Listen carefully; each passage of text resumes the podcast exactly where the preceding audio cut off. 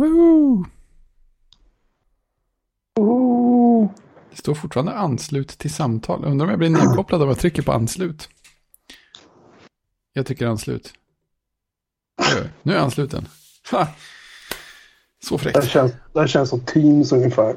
När eh, man är inne i ett möte och så får man upp en dialog och frågar om man vill ansluta till samma möte som man just är inne Ja. i. De kanske har portat den featuren till Skype.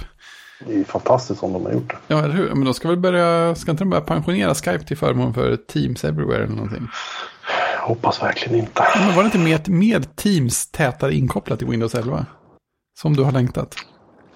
Ja, jag vet inte, jag kör inte det. Jag kommer inte att köra Windows 11 heller, så det, det är dumt. Är du säker? Jag är helt säker. Jag har hört en del människor uttala sig entusiastiskt om Windows 11 i övrigt. Nämligen. Eh, Jag finner ingen som helst lugn i det, i det beskedet. Nej, jag önskar att jag inte kunde förstå varför. Jag måste kolla så jag har rätt mikrofon inställd bara. Det låter ut lite. Ja, det tror jag. Det låter som, som vanligt. Ja. Input. Eh, nej, den... Nu är det väldigt tyst kan jag säga. Nu kanske det börjar låta mer. Ja, nu låter det mer. Ja, den, den valde external microphone, microphone port, sa den. Jaha, vad, vad, det- vad det nu betyder vet jag inte. Nej, Men, eh, vem vet det? men eh, ja, jag önskar att det här kunde bara sluta strula. Att man måste hålla på och välja varenda vecka och, och pilla. Och, Ja, det är något, något med det där. Det känns som det finns någon slags faktorer man kan ha som gör att det där strular jämt. För jag har inte kopplat ur det här sedan förra veckan. Jag har inte bytt Nej. ljudingång sedan förra veckan. Jag har inte gjort någonting. Alltså den har bara gått. Ja, men Jag har precis. botat, jo, jag förlåt, jag har botat om det för jag uppgraderade MacOS. Ja, men det är ju ingen... Men kom ihåg det då. Ja, men, ja, men exakt. Ja, men jag hade ju sånt problem ett tag på jobbdatorn, men eh, det har på något sätt försvunnit nu. Jag vet Ja, inte den, kör ju, den kör ju inte så att det är inte så konstigt. ja, men, nej, men jag menar, jag, jag har inte problemet varken nu eller då på Mac Mini. Så den är... Nej, jag menar det. Den kör ju ARM.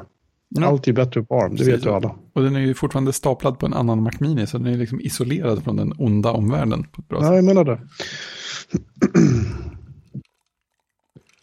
ja, var det den gode mannen med de många efternamnen då?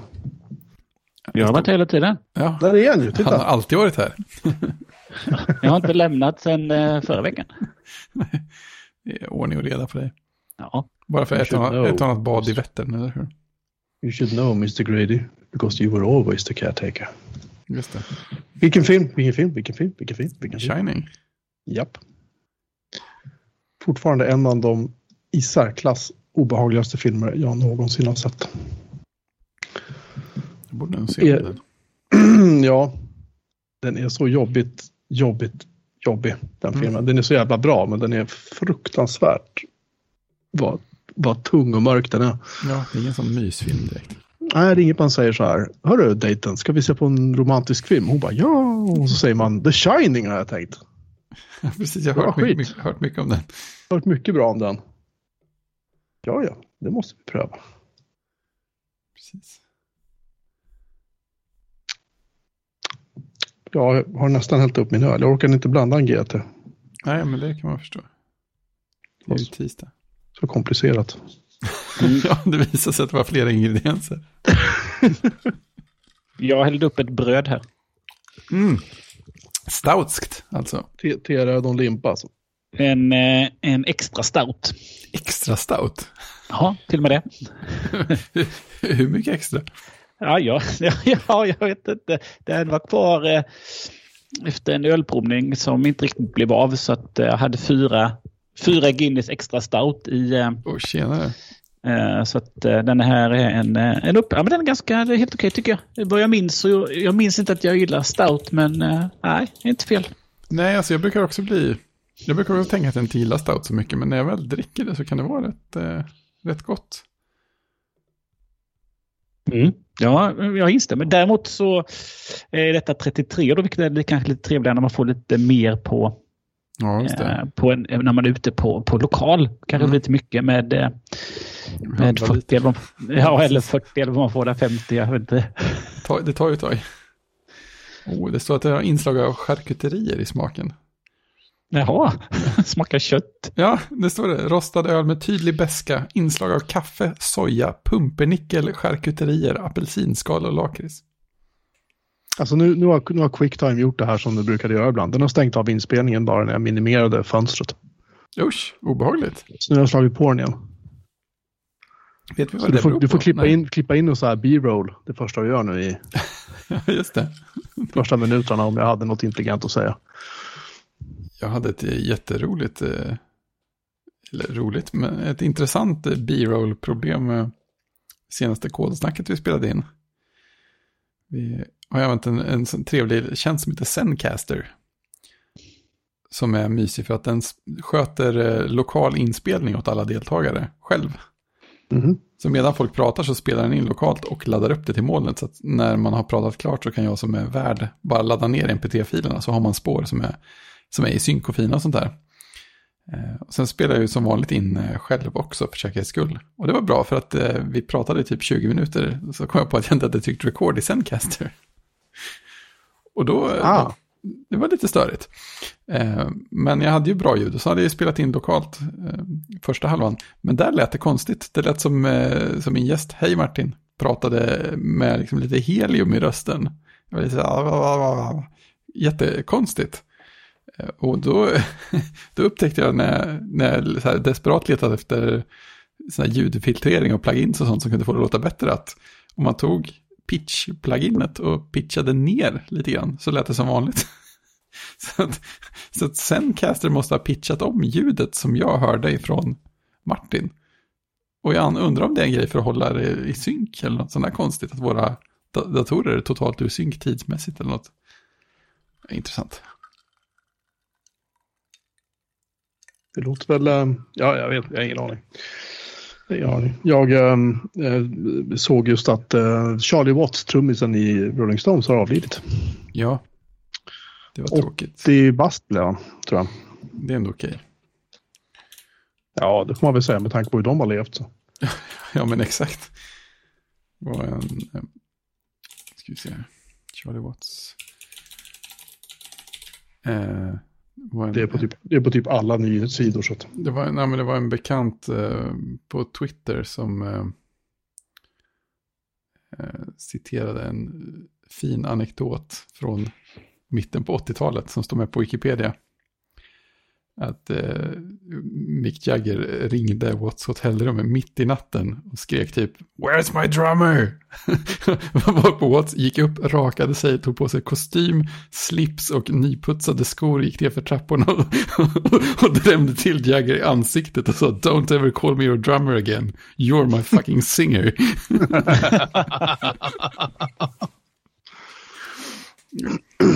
Bra kille. fan vad rätt. Ja. Det är för mycket rockstjärnepersoner.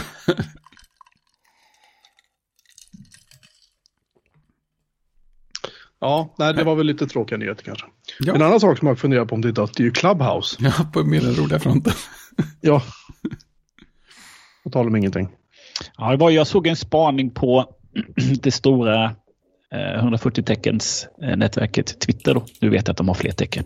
Eh, där eh, någon eh, skrev att eh, har Clubhouse dött? Eller någonting liknande. Och, det, och liksom reflekterade över att eh, alla de här inbjudningarna till, till vad det nu stod, liksom, join my, också liksom, eh, liksom hade helt försvunnit. Mm. Eh, och jag tänkte också, nej, jag har inte sett en enda. Ett tag var det ju jättemycket och då tycker inte jag att jag följer Nej, de som var där mycket, då mediamänniskorna, men det var ju jätte, jättemycket. Eh, så att eh, det var några som kommenterade att ja, men vi har fortfarande vårt rum och träffas eh, varje tisdag eller vad nu må vara. Ja, men- det. Men jag kan tänka mig att eh, eh, det pikade väl lite och sen blev väl kanske lite fritt fall i, i Sverige. Eh, jag är ju inte på Clubhouse nu så jag kan inte säga hur aktiviteten är. Men eh, Fredrik, du som är officiell utsänd från podden. Eh, Oberoende Clubhouse-korrespondent alltså. ja, utsänd från podden kan ju ge ett, en liten fördjupning här. Ja, oj, oj, oj, jag har ju appen någonstans vet jag. Den har en, den har en ikon och sånt. Titta, de har, det är en annan person på ikonen nu än det var förra gången jag kollade. Det står att jag använder den senaste uppdateringen av Clubhouse. Så kan vi titta vad som är nytt här. Och det kom upp en eh, tom popover som står done i iOS Release Notes. De gör lite one-time-ändringar till klubbar. Eh, ja, det, det, är världens längsta release notes där.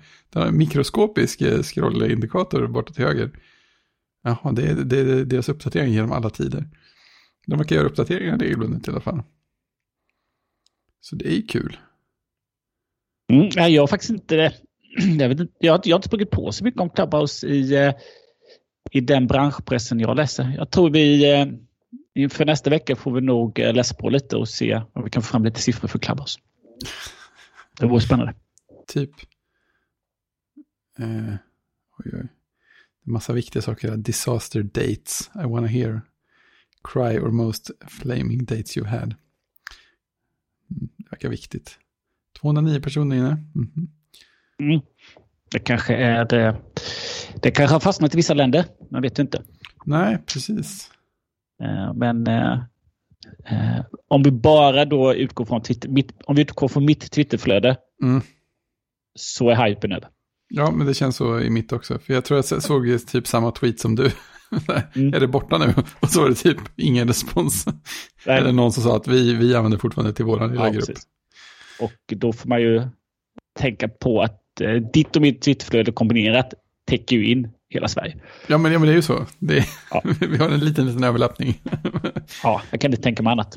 Nej, nej precis. Eh, vi, har, vi har ändå bredden. En helt annan sak som inte, som inte är dött utan som idag verkar leva sitt eget liv var en av mina hue-sensorer. Eh, mm. Jocke, du kan gå in där och hjälpa mig med uttalet på... Hue. Ja, tack. Eh, jag, eh, jag har ju då eh, en, eh, i, just i min entré så har jag en, en IKEA-panel. En 66 som sitter i taket och sen då i HomeKit så har jag en Hue-sensor mm. som, som sitter i hallen då som tänder den. På, ja, på lite olika sätt. på natten om jag skulle, om jag skulle ramla hem sent på natten så tänder den i, i, i, lite gulare ljus. Då. Eh, de har ju fasta stick på Ikea och eh, eh, lite lägre då så att jag inte blir bländad och annars är det normalt. Sådär. Men den har ju då även om jag, om jag inte är hemma, det vill säga min iPhone är inte hemma, så får jag en notis när sensorn löser ut. För det tyckte jag var lite ah. roligt och fyndigt då. Så då får jag ju att eh, rörelse har upptäckts i entré.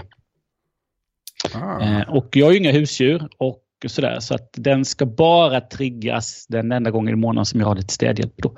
Eller om eh, min lillebror säger att du, jag åker hem till dig och eh, eh åker ut och suppa lite. och så får jag en eh, notis att eh, rörelsen 3 och då skickar jag till honom. Ja, är du hemma hos mig? Och då skickar han en film tillbaka när han vänder den om. Så att inte den ska känna igen.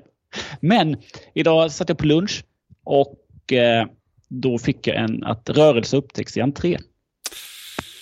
Och då tänker jag att jaha, nej men vad konstigt för att min tioåring som, eh, som precis har börjat eh, fyran ska ju gå hem lite ibland själv eller med kompis. Mm. Och inte vara på fritids då, så de ska gå hem och hänga istället. Men klockan är bara tolv, vad konstigt. Har de slutat tidigare så jag ringer ju till henne då. lite så liksom utan att liksom liksom, tänka efter och kolla schemat. Eller så bara, ja, men jag ringer.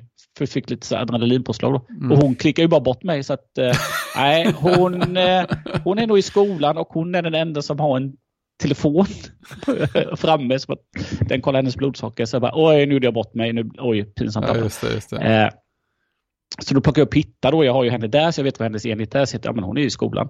Eh, så då, då, då har jag kundbesök idag. Vi har en workshop. Eh, så det var precis när vi avslutade lunchen och då säger jag att, eh, att jag min sensor löst ut hemma och det ska den inte göra för det ska inte vara någon hemma. Eh, men ni kan väl göra den här punkten nu för det behöver inte jag vara med så åker jag hem och kollar av det. Så att jag springer till parkeringsgaraget, tar bilen som jag hade och åker hem och tänker att glömde jag låsa, är någon inne, vad har hänt? Men mm. dörren är låst jag öppnar, går in, det är liksom precis som jag lämnade. Eh, Ostädat och smutskläder överallt. ja, liksom, ja, som det ser ut här hos mig då. Ja, rimligt. Ja, eh, så att nej, den måste jag löst ut eh, i blindo eller liksom av sig själv. Det har nog aldrig hänt innan. Nej. Eh, men så jag passade på att ta emot dottern som kom hem då så där så att eh, eh så den löstes ut eh, av eh, och orsakade då ett adrenalinpåslag. Vad har Mm. hänt? Så att jag kom på att eh, det där är så där kan jag inte ha det så att jag eh, får väl helt enkelt eh, kanske sätta in några HomeKit-styrda kameror Just det. Eh, som kanske då kan få en liten, över, ö, en liten insyn i hallen. Så när de sensor löser ut, eller då kanske kameran också då, de reagerar väl på rörelse då. Eh, så att då kan jag vara lite mer säker på vem det är som rör sig i huset. Just det. Tänkte jag. Det är väl, det är väl en bra idé. Ehm, kameror är ju trevligt. Ja, Ho- HomeKit-kameror. Ja, Ja, precis. Är det någon som har HomeKit-kamera? Jag har en kollega som har det. Han sa att det fanns några som inte var så våldsamt dyra. Skulle till och med kunna kolla upp vad han sa faktiskt. Jag spelar in alla människor i min närhet. Eh, jag kan berätta att den billigaste HomeKit-kameran på Apples hemsida kostar 2000 spänn. Ja, det, Det är en Logitech Circle View.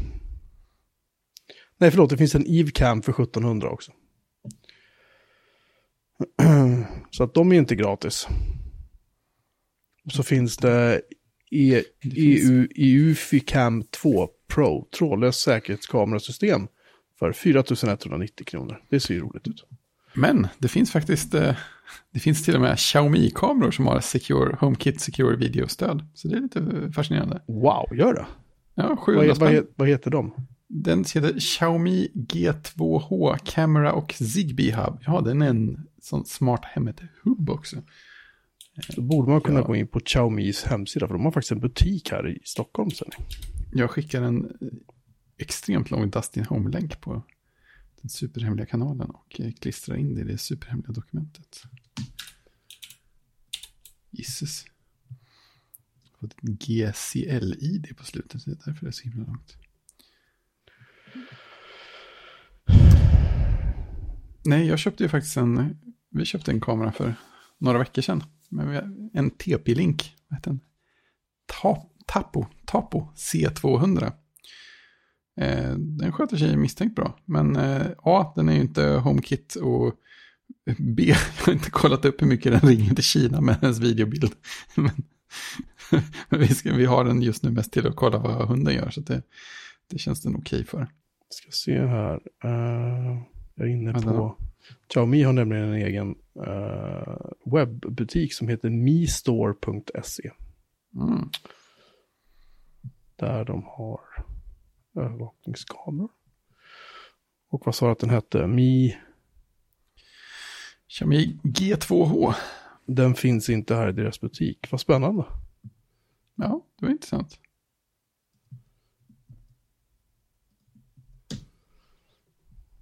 Ja, där jag titta. Privatperson. Och den pratar HomeKit säger du? HomeKit Secure, Secure Video, ja. Det är ju fantastiskt bra.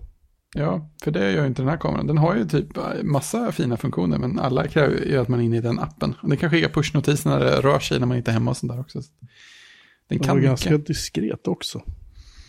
Ja, det får man säga. Jag vet dock inte vad Zigbee är för någonting. Det är väl kanske någonting som de har köpt eller? Nej, men Zigbee, är inte det den standarden som eh, eh, Hue och sånt bygger på också? Jo, det är ju en... Eh, det är ju en standard i att liksom föra över information. Och det är väl den som... Liksom, sen kommer ju nya Thread, är ju någonting. Och sen kommer ju något som heter Matter. Det. Som Apple tog upp sist. Så att... Eh, men Zigbee är en gammal... En gammal standard. Som, eh, sen finns det väl en andra som vissa använder också. Den här eh, C-Wave Ja, eller det, Z-Wave. så- Det är också en sån där som snackas mycket om. Det. Den lagrar inspelning på SD-kort. Mikro SD-kort. Ja, det kan den här också. Jag klistrade in den som, som, som vi köpte också. Den är ganska gullig. Den ser lite Eve ut ifrån Wall-E eller någonting. Det gör den. Ja. Eh. Som sagt, den kan massa roliga saker också. Och kan se, den ser väldigt bra i mörker och så också. Men eh, den integrerar ju inte med några andra system vad jag vet. Jag har för sig inte kollat upp det alls, men vi gör allting bara via den appen. Dustin Home är billigast, men de har inga på lager. Det är ju det är ändå en nackdel. Mm. Eh, eh, jag antar då Fredrik att eh, liksom, ni har den för att kolla till hunden. Precis. Eh, då är ju frågan då, eh, har ni använt den för att eh, kommunicera med hunden? Vi, vi, har- vi, har faktiskt, faktiskt provat det. Men det, det hörs tydligt att, vad man, att man säger saker, men det är en ganska dålig högtalare, så det är ganska otydligt vad man säger. Eh, och sen så har vi också upptäckt att det är ganska otydligt vad någon annan svarar tillbaka. För att jag var nere och tittade till hunden och så frågade Jenny genom kameran om vi skulle ta en kaffe. och för det första hade jag svårt att höra vad hon sa, för det andra så hörde inte hon mitt svar. Så att det, det är lite, lite sådär med ljudkvaliteten åt båda hållen där. I USA heter den här kameran Aquara Camera Hub G2H. Aha. G2H Exakt. som är nyckeln. Det ser ut vara exakt samma kamera. Det se. ser ut som ett litet eh, liten periskophemul eller någonting. Eller som eh, Kenny från South Park. Ja, det är det. Det ser ännu mer som Kenny från South Park i den bilden du skickade. Ja, den här var också... Den var också ganska billig. 70 dollar kostar den på Amazon. Ja, det var ungefär samma, samma pengar ungefär. Mm.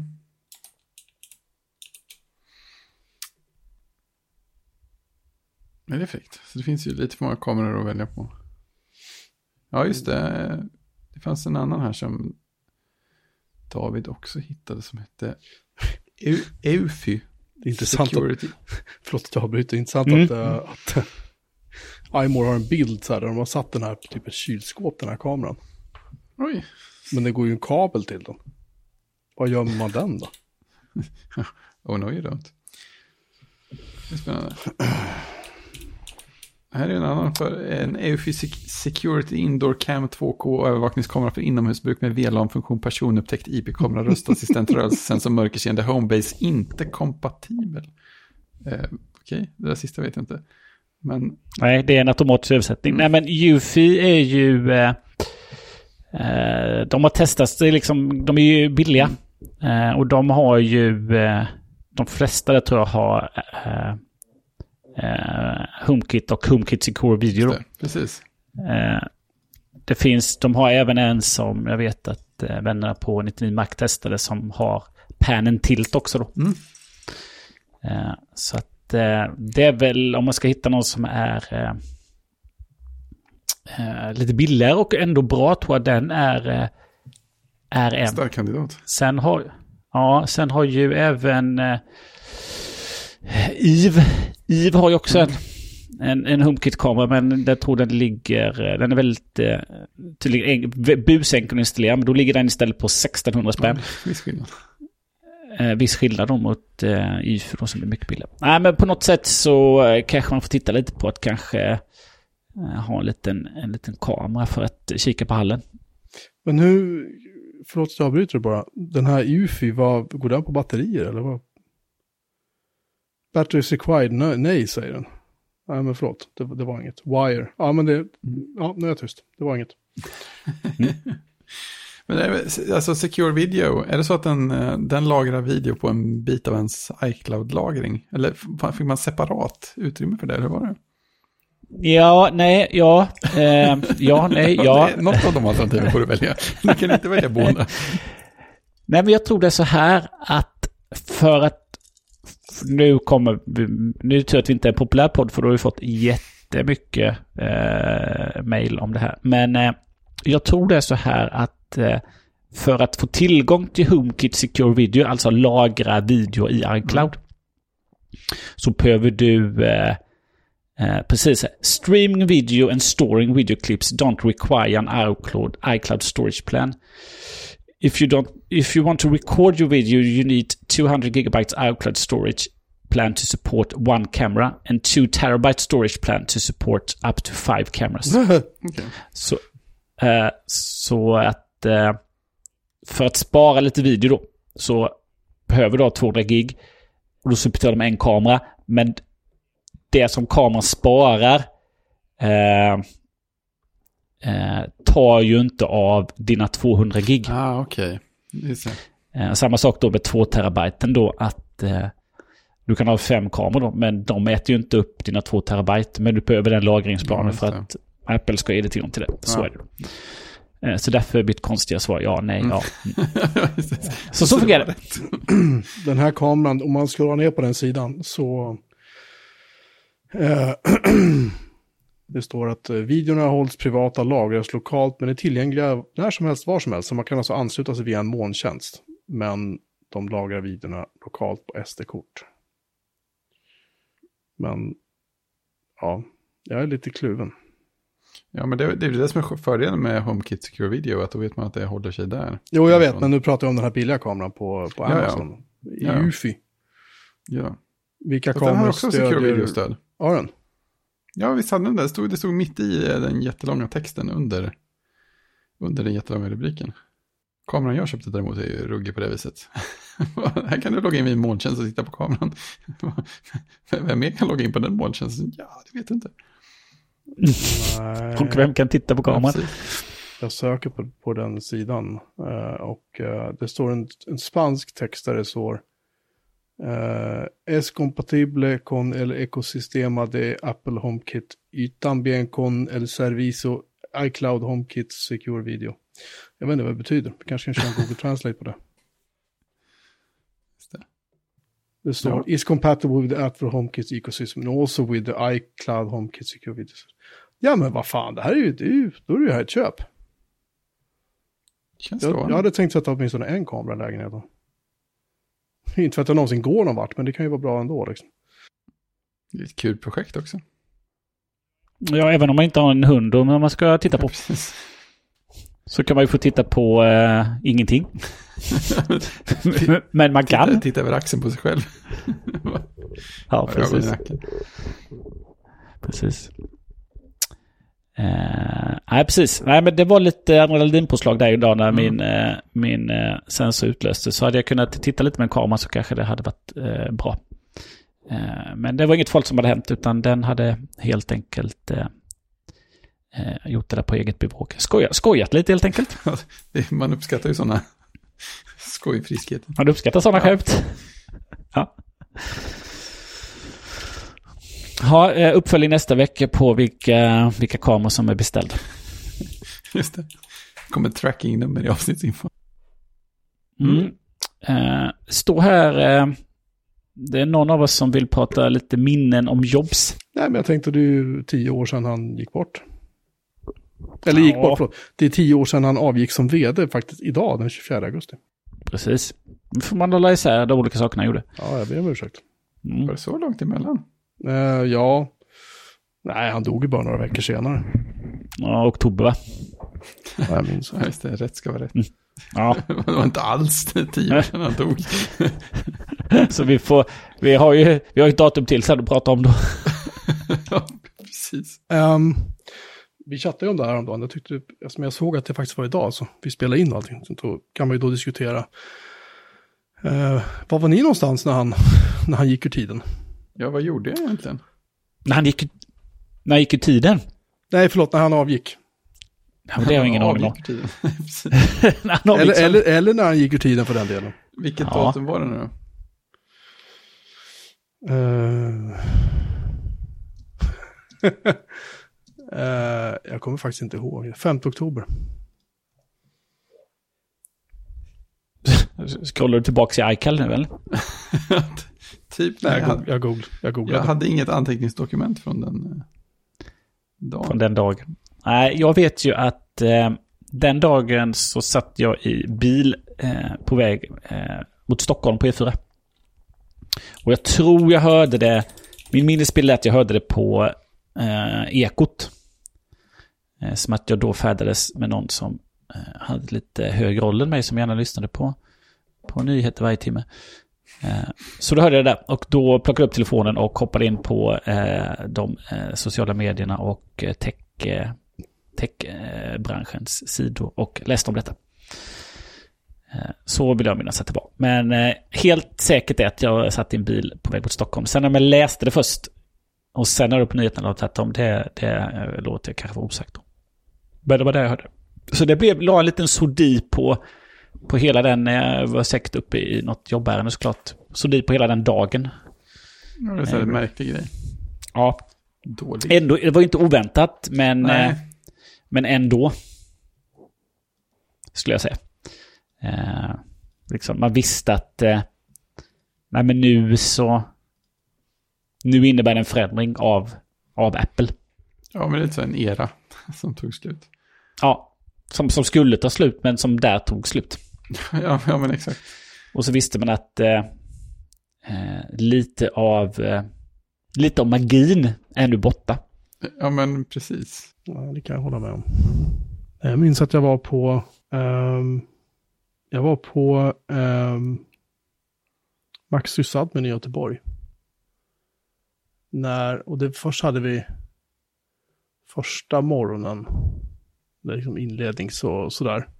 Då pratade vi liksom ingenting om Jobs och Apple, utan de, vi hade lite så här folk vi intervjuade, och, eller de intervjuade, jag, var, jag satt ju med som en deltagare bara. Men sen morgonen efteråt så... Eh, så var jag, jag bodde hos en kompis utanför Göteborg, ute i Gre- Greggeryd. Och eh, då såg vi på nyhetssajten att han hade gått bort. Och eh, sen när jag kom in till Maxis Admin så var det så här, då hade de typ så här skrotat hela programmet på morgonen. Eller delar av det i alla fall, så hade de liksom en stor bild av honom och sådär. Och det var väldigt, det var ju verkligen en, en eh, låg stämning liksom på hela, Mm. hela skiten. Faktiskt. Men det minns jag, jag minns väldigt starkt att det, det tog mig hårdare än vad jag på något sätt hade Och det gick inte skitlöjligt. Jag, jag har ju träffat honom som sagt, men det var ju liksom inte så att man pratade så värst många minuter med honom, utan det var ju bara så här, hej, hej, jada, jada, bla, bla, okej, bra, kul. Så. Precis. Ehm, men det är ändå någon man har träffat och sett i verkligheten och självklart sett på keynotes och intervjuer och sådär. Liksom. Vilket var tråkigt. Det är, även, man kan tycka vad man vill om honom, men ingen förtjänar att dö på det sättet. Liksom. Inte, inte så värst många i alla fall. Nej. Ehm, så att nej, det var, det var sjukt, eh, sjukt tråkigt. Minns jag då. Och jag, som du Christian, jag tänkte också så här, vad händer nu då? ja, men exakt. Blir det någonting kvar? Ska Liksom man sluta bry sig nu? Ja, men lite så liksom. Och det, det är väl... Det blev väl lite grann tror jag som många har sagt att Apple, den här magin, den är, den är ju borta på jättemånga sätt. Liksom. Det har blivit ett... De har inte blivit ett spännande, oförutsägbart it-företag, men de har blivit ett... De har fortsatt vara ett innovativt it-företag. Så. Men sen kan, jag, sen kan jag väl känna att det Apple som fanns när han levde var ju betydligt mer intressant än vad Apple är idag. Då Ja, var, då var det precis som att varje produkt de gjorde, varje tjänst de gjorde, den räknades verkligen för dem. För de visste att liksom, de hade inte råd att fucka upp för mycket. Även när iPhonen såldes som smör så liksom, de visste liksom att vi har inte hur många chanser i världen. Vi var jättenära konkurs och så vidare. Men nu är det som att de kan, ja som HomePods exempelvis, man läser dagligen på Reddit bara japp, nu har min dött fem dagar efter att garantin ljög ut och japp, nu har min min bara dog i morse och min har brickats av en mjukvaruuppdatering och så vidare. Så det är liksom, jag tror inte riktigt att det hade kanske hänt om Jobs hade levt också, men jag tror att de hade kanske hanterat det lite bättre. Jag tror inte de hade gett upp lika snabbt heller. För han, även om han la ner eh, iPod Hi-Fi hyfsat snabbt, så tror jag att det här hade varit en mer en prestigepryl. Liksom. Jag vet inte, jag, det känns bara som att, vi har ju pratat om det här, jag har babblat om det här många gånger förut i den här podden, eh, kära lyssnare. Och, eh, men jag, jag känner helt klart att den, det Apple som var då, det är ju definitivt inte nu längre och det kommer aldrig komma tillbaka heller men De är såklart. För, de, de är för stora liksom. Ja, alltså Apple har ju, och Apple kunde ha växt, kanske, det vet vi inte lika mycket under Steve Jobs, eh, eller inte då, men eh, Jag tror, jag tror Eh, inte de hade gjort det. Jag tror, inte nej, de hade, jag, tror att han hade, jag tror att han hade varit mycket mer eh, konservativ. ja, så hade det säkert kunnat vara. Så det är klart ett annat, eh, ett helt annat Apple, men det som han var jättebra på såklart var ju, det, och det han är känd för, det var ju skapa den där magin vid, liksom, vid produktlanseringar. Och den eh, liksom, det var ju one of a kind. Eh, det som vi såg då. Sen hade han ju alla andra kvaliteter då som, eh, som drev Apple framåt då. Men det är ju som vanligt, det brukar ju Tim Cook alltid säga. Och det har han ju sagt också nu i vissa intervjuer då att nej men det var ju det var ju det som Steve sa till mig att tänk aldrig på vad skulle Steve Jobs göra. Just det. Utan eh, tänk på vad ni ska göra, vad ni vill göra. Precis vad som är rätt. Ja, Det lärde, det lärde sig Jobs ifrån från Disney. När Walt Disney gick bort så gick alla runt på Disney typ i fem år och sa så här, vad skulle Walt ha gjort? Och därför höll Disney på att tanka fullständigt. Så att jag tror att det var där, jag vet att Jobs själv, tror jag att han sa det till och med i, i den här uh, självbiografin som kom ut där. Precis efter hans död, den här ja, Steve Jobs-boken då liksom. Hade han själv sagt det att han citerade just den, den uh, biten ur Disneys historia så att säga. Mm. Ja, Han Ja, är bra på att plocka upp saker från andra. Ja, det var det han gjorde. Ja, men precis. Men, men, hans, men hans magi var ju också lite grann att, och det blev ju också, det var ju, han var ju Apple, och Apple var han på många sätt, så att det Mm. han ville och sa, det blev ju så, det, det blev ju vad Apple gjorde liksom, Mm. i mångt och mycket. Och jag tror att App, det som skapade Apple som var då, det var ju liksom det att han, han gick fram till whiteboard och så ritade han, och sen var det bara så. Precis. Och sa, sa han nej så var det nej, det var liksom inte, det var inte en kommitté, utan det var bara, han sa nej, ja då är det så.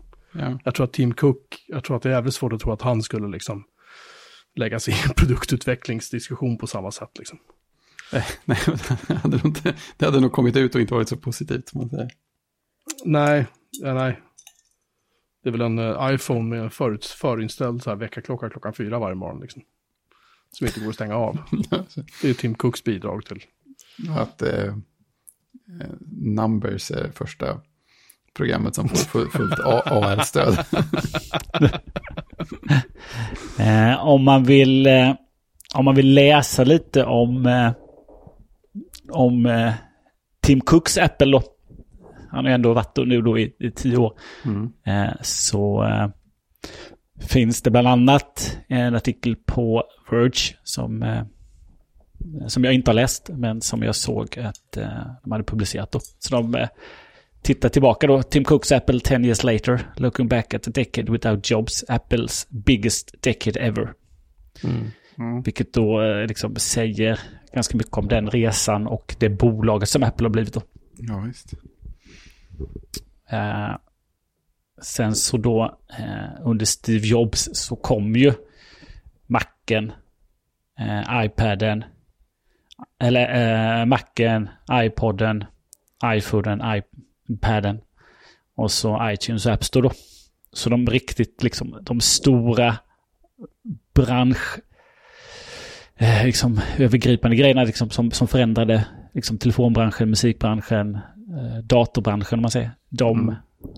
de kom ju eh, under jobbsledning.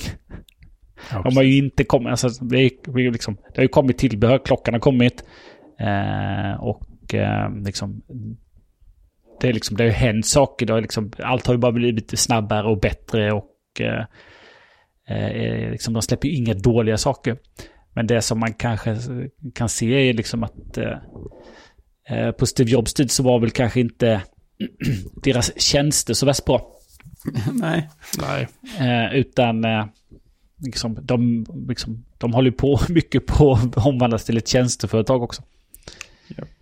Eh, så, dig. ja, så att eh, det kan man väl säga. Det är ju, det är ju liksom en stor grej. Som jag skulle säga, det är liksom nästan det största som har hänt sen eh, Tim Cook tog över då. Att tjänsterna har ju liksom blivit jättestora. Apple tjänar enligt The Verge så drar de in 10 000 dollar per sekund. Det Varje sekund. Dygnet runt. Varav 3 600 dollar är ren vinst varje sekund.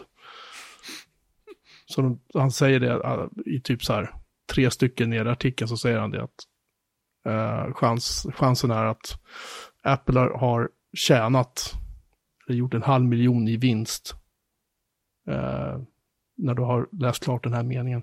Han, det finns också en graf eller en Twitter-citering här. Första kvartalet 2011 eh, drog Apple in 26,7 miljarder dollar. Det är alltså inte vinst utan det är bara intäkter. Bara- Det kan jämföras med, det kan jämföras med första kvartalet i år då, då samma period och då intäkterna var 111,4 bi- miljarder dollar. Det är ganska mycket. Det är helt sinnessjukt. Ja. Så det, är- det är inte... det är så mainstream att ha Apple-saker nu för tiden. Mellan 2013 och 2018 sålde Apple fler iPhones varje år än vad de gjorde under de fem första åren som Ja, iPhone fanns när Jobs var chef då. Mm. Mm. Ja, de har ju lyckats ganska bra ändå. Det får man ju se dem. Absolut, det har de gjort. Jag menar, jag är, jag är jättenöjd med de Apple-produkter jag har idag. Det är inget snack om det. Skiten funkar ju liksom. Men eh, Man kan väl säga så här, vi är ju så pass gamla, varit med så pass länge så att vi blir ju nostalgiska ja, jag skulle precis säga det. att Det är- är- kring det gamla. Det är ju, no, den här nost- nostalgin finns ju inte kvar på samma sätt. Nu är det mer bara så här, det är, de är en funktion, de är ungefär som kylskåpet liksom. Ja, in, ja, utan eh, förut så var det ju mer ett, eh, det var ett statement att köra Mac och det var en viss känsla och det blir vi ju nu nostalgiska för när vi tänker tillbaka, liksom nu när liksom, ja men nu har ju alla Ja, precis. kör ju sin eh, Macbook Air och alla har en iPhone och alla har eh, dessutom en Apple Watch då. Så att, eh, ja, det var ett kort ögonblick nu när man köpte eh, AirPods. Eh, som att, ja, jag är de- den enda som går runt med, eh, Ja, med ett par vita konstiga lurar som alla tycker är konstiga, men nu har alla dem då. Så att Mm. liksom, det, liksom, eh, Apple är ju ingen underdog, Apple är liksom Eh, Apple är mainstream och ledande i så många kategorier. Då, så att därför blir vi ju nostalgiska kring det som var. Precis som man kan bli nostalgisk kring, kring, eh, kring demoscenen eller C64 eller Amiga eller något sånt där. Att, Ja, eh, ja, vi kommer aldrig få tillbaks känslan av att eh, liksom första gången man spelade liksom Nintendo eller någonting annat eller sådär. Så att man blir nostalgisk, det är helt enkelt det. Eh, sen Fast, så... fast skill- skillnaden är att Apple finns fortfarande kvar, men Commodore finns inte kvar, Atari finns inte kvar. Ja, Nintendo finns kvar fortfarande, det gör de ju, men, men liksom, jag som är Amiga-nörd, liksom, jag är ju så här, jag kan ju titta på min Amiga som jag har på bordet här och typ bara sucka lite grann, men samtidigt så vet jag att det här är ju en plattform som är, liksom, inte död, men det är ju inte, det, det kommer ju inga fler från Commodore om man säger så. Medan Nej. här, här fortsätter det att komma produkter. Men många av de här produkterna vi använder idag har ju liksom en, en historisk koppling till det Apple som vi upplevde innan Jobs gick bort. Eh, men det är inte, det är en Apple-logga på, de heter Mac och de heter iPhone, men det är ju inte alls samma produkter längre. Liksom. Det är väl det kanske som är, är, kan vara lite, lite eh, inte förvirrande, men det kan väl vara lite sådär, det är lite svårt att greppa ibland. Fortfarande kan jag tycka att det har, går man tillbaka och kör MacOS X 10.5 eller någonting liksom. Så är det så här, man, alltså jag är inte säker på att jag skulle hitta runt. Längre.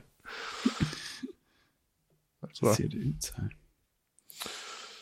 ja, Ha en, en, en relaterad fråga till detta då. Eh, när, eh, när Bill Gates då som... Han, var- han var ju Microsoft väldigt länge. Mr Microsoft. Och sen så gjorde han en liten rolig film när han slutade. Eh, men han har ju sen ägnat sitt liv åt att... Eh, åt sin eh, Gates Foundation då. Tillsammans med sin numera då exfru. Eh, och eh, förbättrat världen, eh, bekämpa HIV etc. Eh, bidra till forskning. Eh, eh, det är det han gör med sina pengar. Eh, och vad tror ni då Tim Cook kommer göra? Kommer han, eh, kommer han, kommer han jobba? Liksom, så länge bolaget går bra, fortsätter utvecklas, får han kvar? Eller kommer han en dag nu säga att eh, nej, men nu orkar jag inte längre, nu vill jag något annat? Och vad gör han då med alla sina, sina dollars som han har? han har ju sagt själv att han kommer ju inte vara kvar om tio år. Det har, det har han ju väldigt svårt själv att se liksom. Han är ju, han kommer ju vara över 70 då liksom. Jag tror att han fattar nog själv att han kanske behöver nå- det behöver vara folk där som är lite yngre som, som fattar såna här grejer. Som är, ja, som kan förstå marknaden på ett annat sätt liksom. Jag tror att det är svårt, svårt som ett gäng 60-70-åringar att sälja produkter till 20-åringar liksom. Men med det sagt, om jag skulle gissa vad han kommer att göra så tror jag att han kommer nog att... eh, jag tror inte han kommer ge bort en massa pengar. Han bor ju tydligen ganska blygsamt. Han bor ju på Palo Alto i och för sig och där är det dyrt. Men hans hus är tydligen ingenting så här att skryta om. Liksom. Ungefär som Jobs. Jobs bodde ju i princip i en normal villa liksom.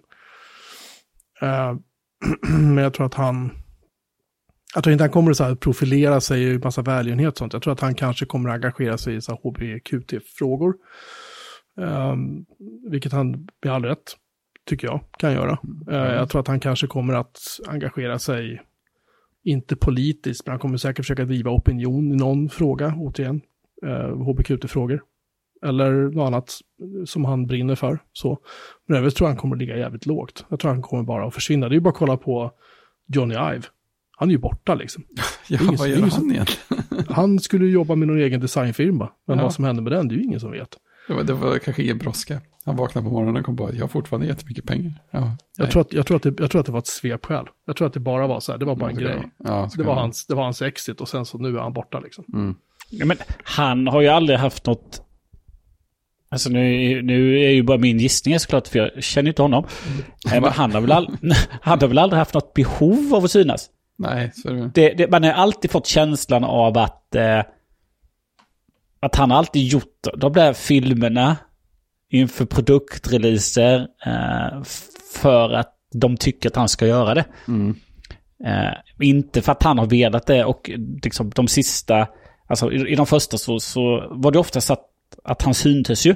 Ja, precis. När han pratade och, liksom, och så kom det in lite annat folk då som de intervjuade då. Eh, liksom det gamla Apple Leadership-männen då. Men på senare tid sen så var det ju egentligen bara att de nyttjade hans röst då.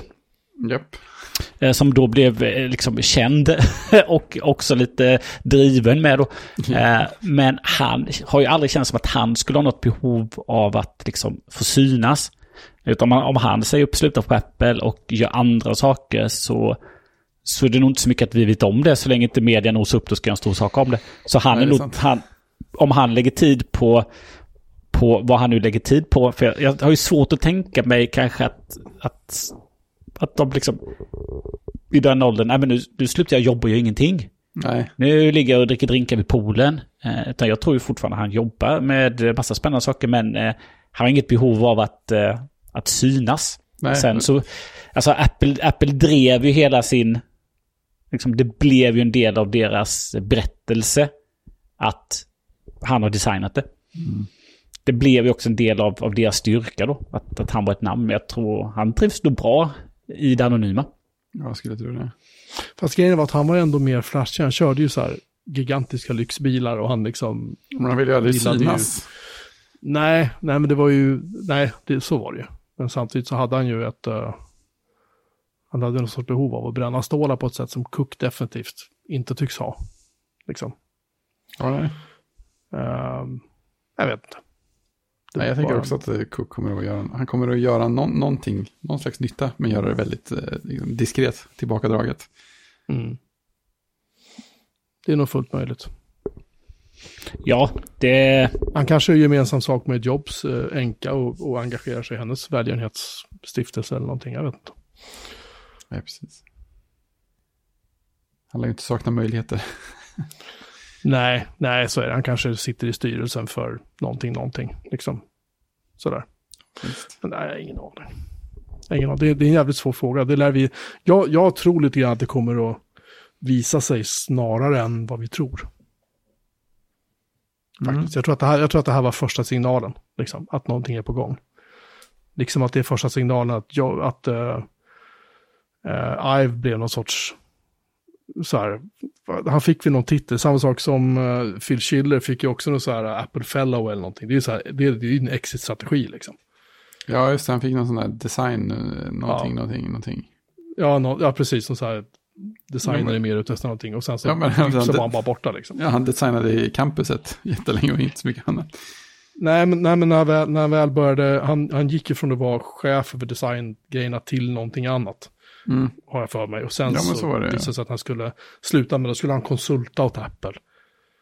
Vilket Ja, kändes som absolut. en så här, vilket kändes som en, ja men vi säger det här så att inte våra börskurs går åt helvete liksom. Mm. Ja, men de gjorde ju... Eh, eh, de gjorde ju en... en eh, de gjorde en omorganisation när han fick en, liksom en ny tjänst och... Eh, eh, och... Eh, det var ju andra som tog över liksom, eh, liksom det direkta ansvaret för olika Ja, delar. Jo, jo, men, jo det. precis, men det, det tror jag var en del av exit-grejen. Ja, men såklart. Ja, men det var ju liksom en, Ja. en, en, en långsam transition. Då gjorde ju honom till Chief Design Officer då. Så, Och så tog ju två andra över liksom, det, det dagliga liksom, daily management. ja, just det, var en för hård och var en för mjukvara va? Ja, två, två tror jag det var. Och sen så... Och det, liksom, det var ju den transition för att liksom liksom det, var, det var inte konstigt. Alla förstod ju då att ja, men han kommer ju lämna. Eh, vi vet inte om det är om ett halvår, ett år eller om fem år eller hur det blir. Men liksom... Det är inte han som kommer liksom ta hand om det direkt. Utan det kommer andra göra nu och han kommer liksom, liksom ägna sig åt annat. Och liksom de nyttjar hans kompetens. Och sen kommer han kliva av. Eh, Istället för att han liksom från en dag till en annan är, någon, liksom, är ansvarig sen är han inte det. Så att det, det är inte konstigt. Det är samma sak när de... Eh, eh, när Phil Schiller då liksom... Även, han blir en Apple Fellow. Ja, det är ju för att han slutar ju nu. Men vi behåller honom i bolaget och så liksom är han ett stöd och råd och mentor. Tills han känner att nu så har jag liksom trappat ner tillräckligt så nu kommer jag liksom inte tillbaka till campus. Så det är inte konstigt. Så att, eh, det, är ju, det är ju så man gör. Eh, kanske inte, off- kanske inte då på, på, på liksom kanske normala bolag där så liksom, ja men där, där slutar någon bara. Men Apple är lite liksom, Apple är lite liksom, liksom speciellt då. Här är det ju ett gammalt gäng som har funnit med sig liksom runt Steve Jobs och som liksom är så mycket Apple-kultur. Så att liksom, det där har nog Apple eh, varit, tror jag, väldigt duktiga på att liksom, vad är Apples kultur och hur fungerar den? Ja, Och liksom försöka liksom, det blir ett ganska stort bolag. Eh, och de ska liksom, måste ändå på något sätt ha en gemensam kultur som jag kan tänka mig är jättesvårt. Men eh, det har de nog personerna varit en stor del av att försöka liksom, hur ska vi bevara viss del av det här liksom, när vi försvinner? det. Just det. Det har de, kan jag tänka mig att de har jobbat på. Jo, men de, Eh, men, just det. De anställde ju någon för ett gäng år sedan som skulle jobba med just typ Apple-kulturbevarande. De skulle ha något som heter Apple University. Som, Ja, det har de fortfarande. ja, de har det va? Japp. Det har de. Och de... Eh, han var ju så här... Typ rektor eller någonting på något jävligt känt universitet i USA. Mm. Uh, ska se. Vi googlar. Det är väl det enklaste. Apple University. Eh, bla, bla, bla, bla, bla. It's highly secretive. Mm. Nej. Tim Cook är tydligen lärare där. Och sen, just de hyrde då Joel Podolny hette han. Han var tydligen då eh, rektor på Yale School of Management. Jag har för mig att det var han som... eh, precis, det var han som togs in eh, dit 2008. Det var Job som startade det. Och han är kvar där fortfarande. Och där har de då kurser som Communicating at Apple, Project Management, Vendor Management, What makes Apple Apple. Eh, kursen Project Management är No information provided, course is confidential. Helt oväntat. Det är det gamla Apple som lever i alla fall. Ja, det hålls tydligen...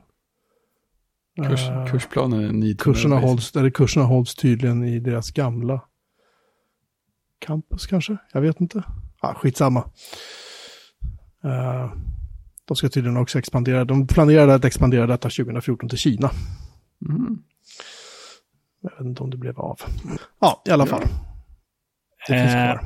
Precis. Eh, Jag tror det var så att Johnny sin nya roll 2016 och sen förs- gjorde han sin exit eh, 2019 då. Det var ändå en stund emellan. där. Ja, så det var ju ändå tre år då där han, Det var en rejäl uppsägningstid. ja, när han, ritade, han ritade campus och Ja, eh, retail stores eller vad han nu kanske gjorde. Just. Eh, men eh, såg också nu, jag gjorde en liten snabb sökning, att eh, Airbnb hire, hires Johnny Ive for design consulting. Detta var för, eh, oktober 2020. Det är ju intressant, undrar. Jag får att det var någon som sa att de hade gått back massa pengar i 2020 och så sa de konsultpengarna till Johnny Ive. Ja.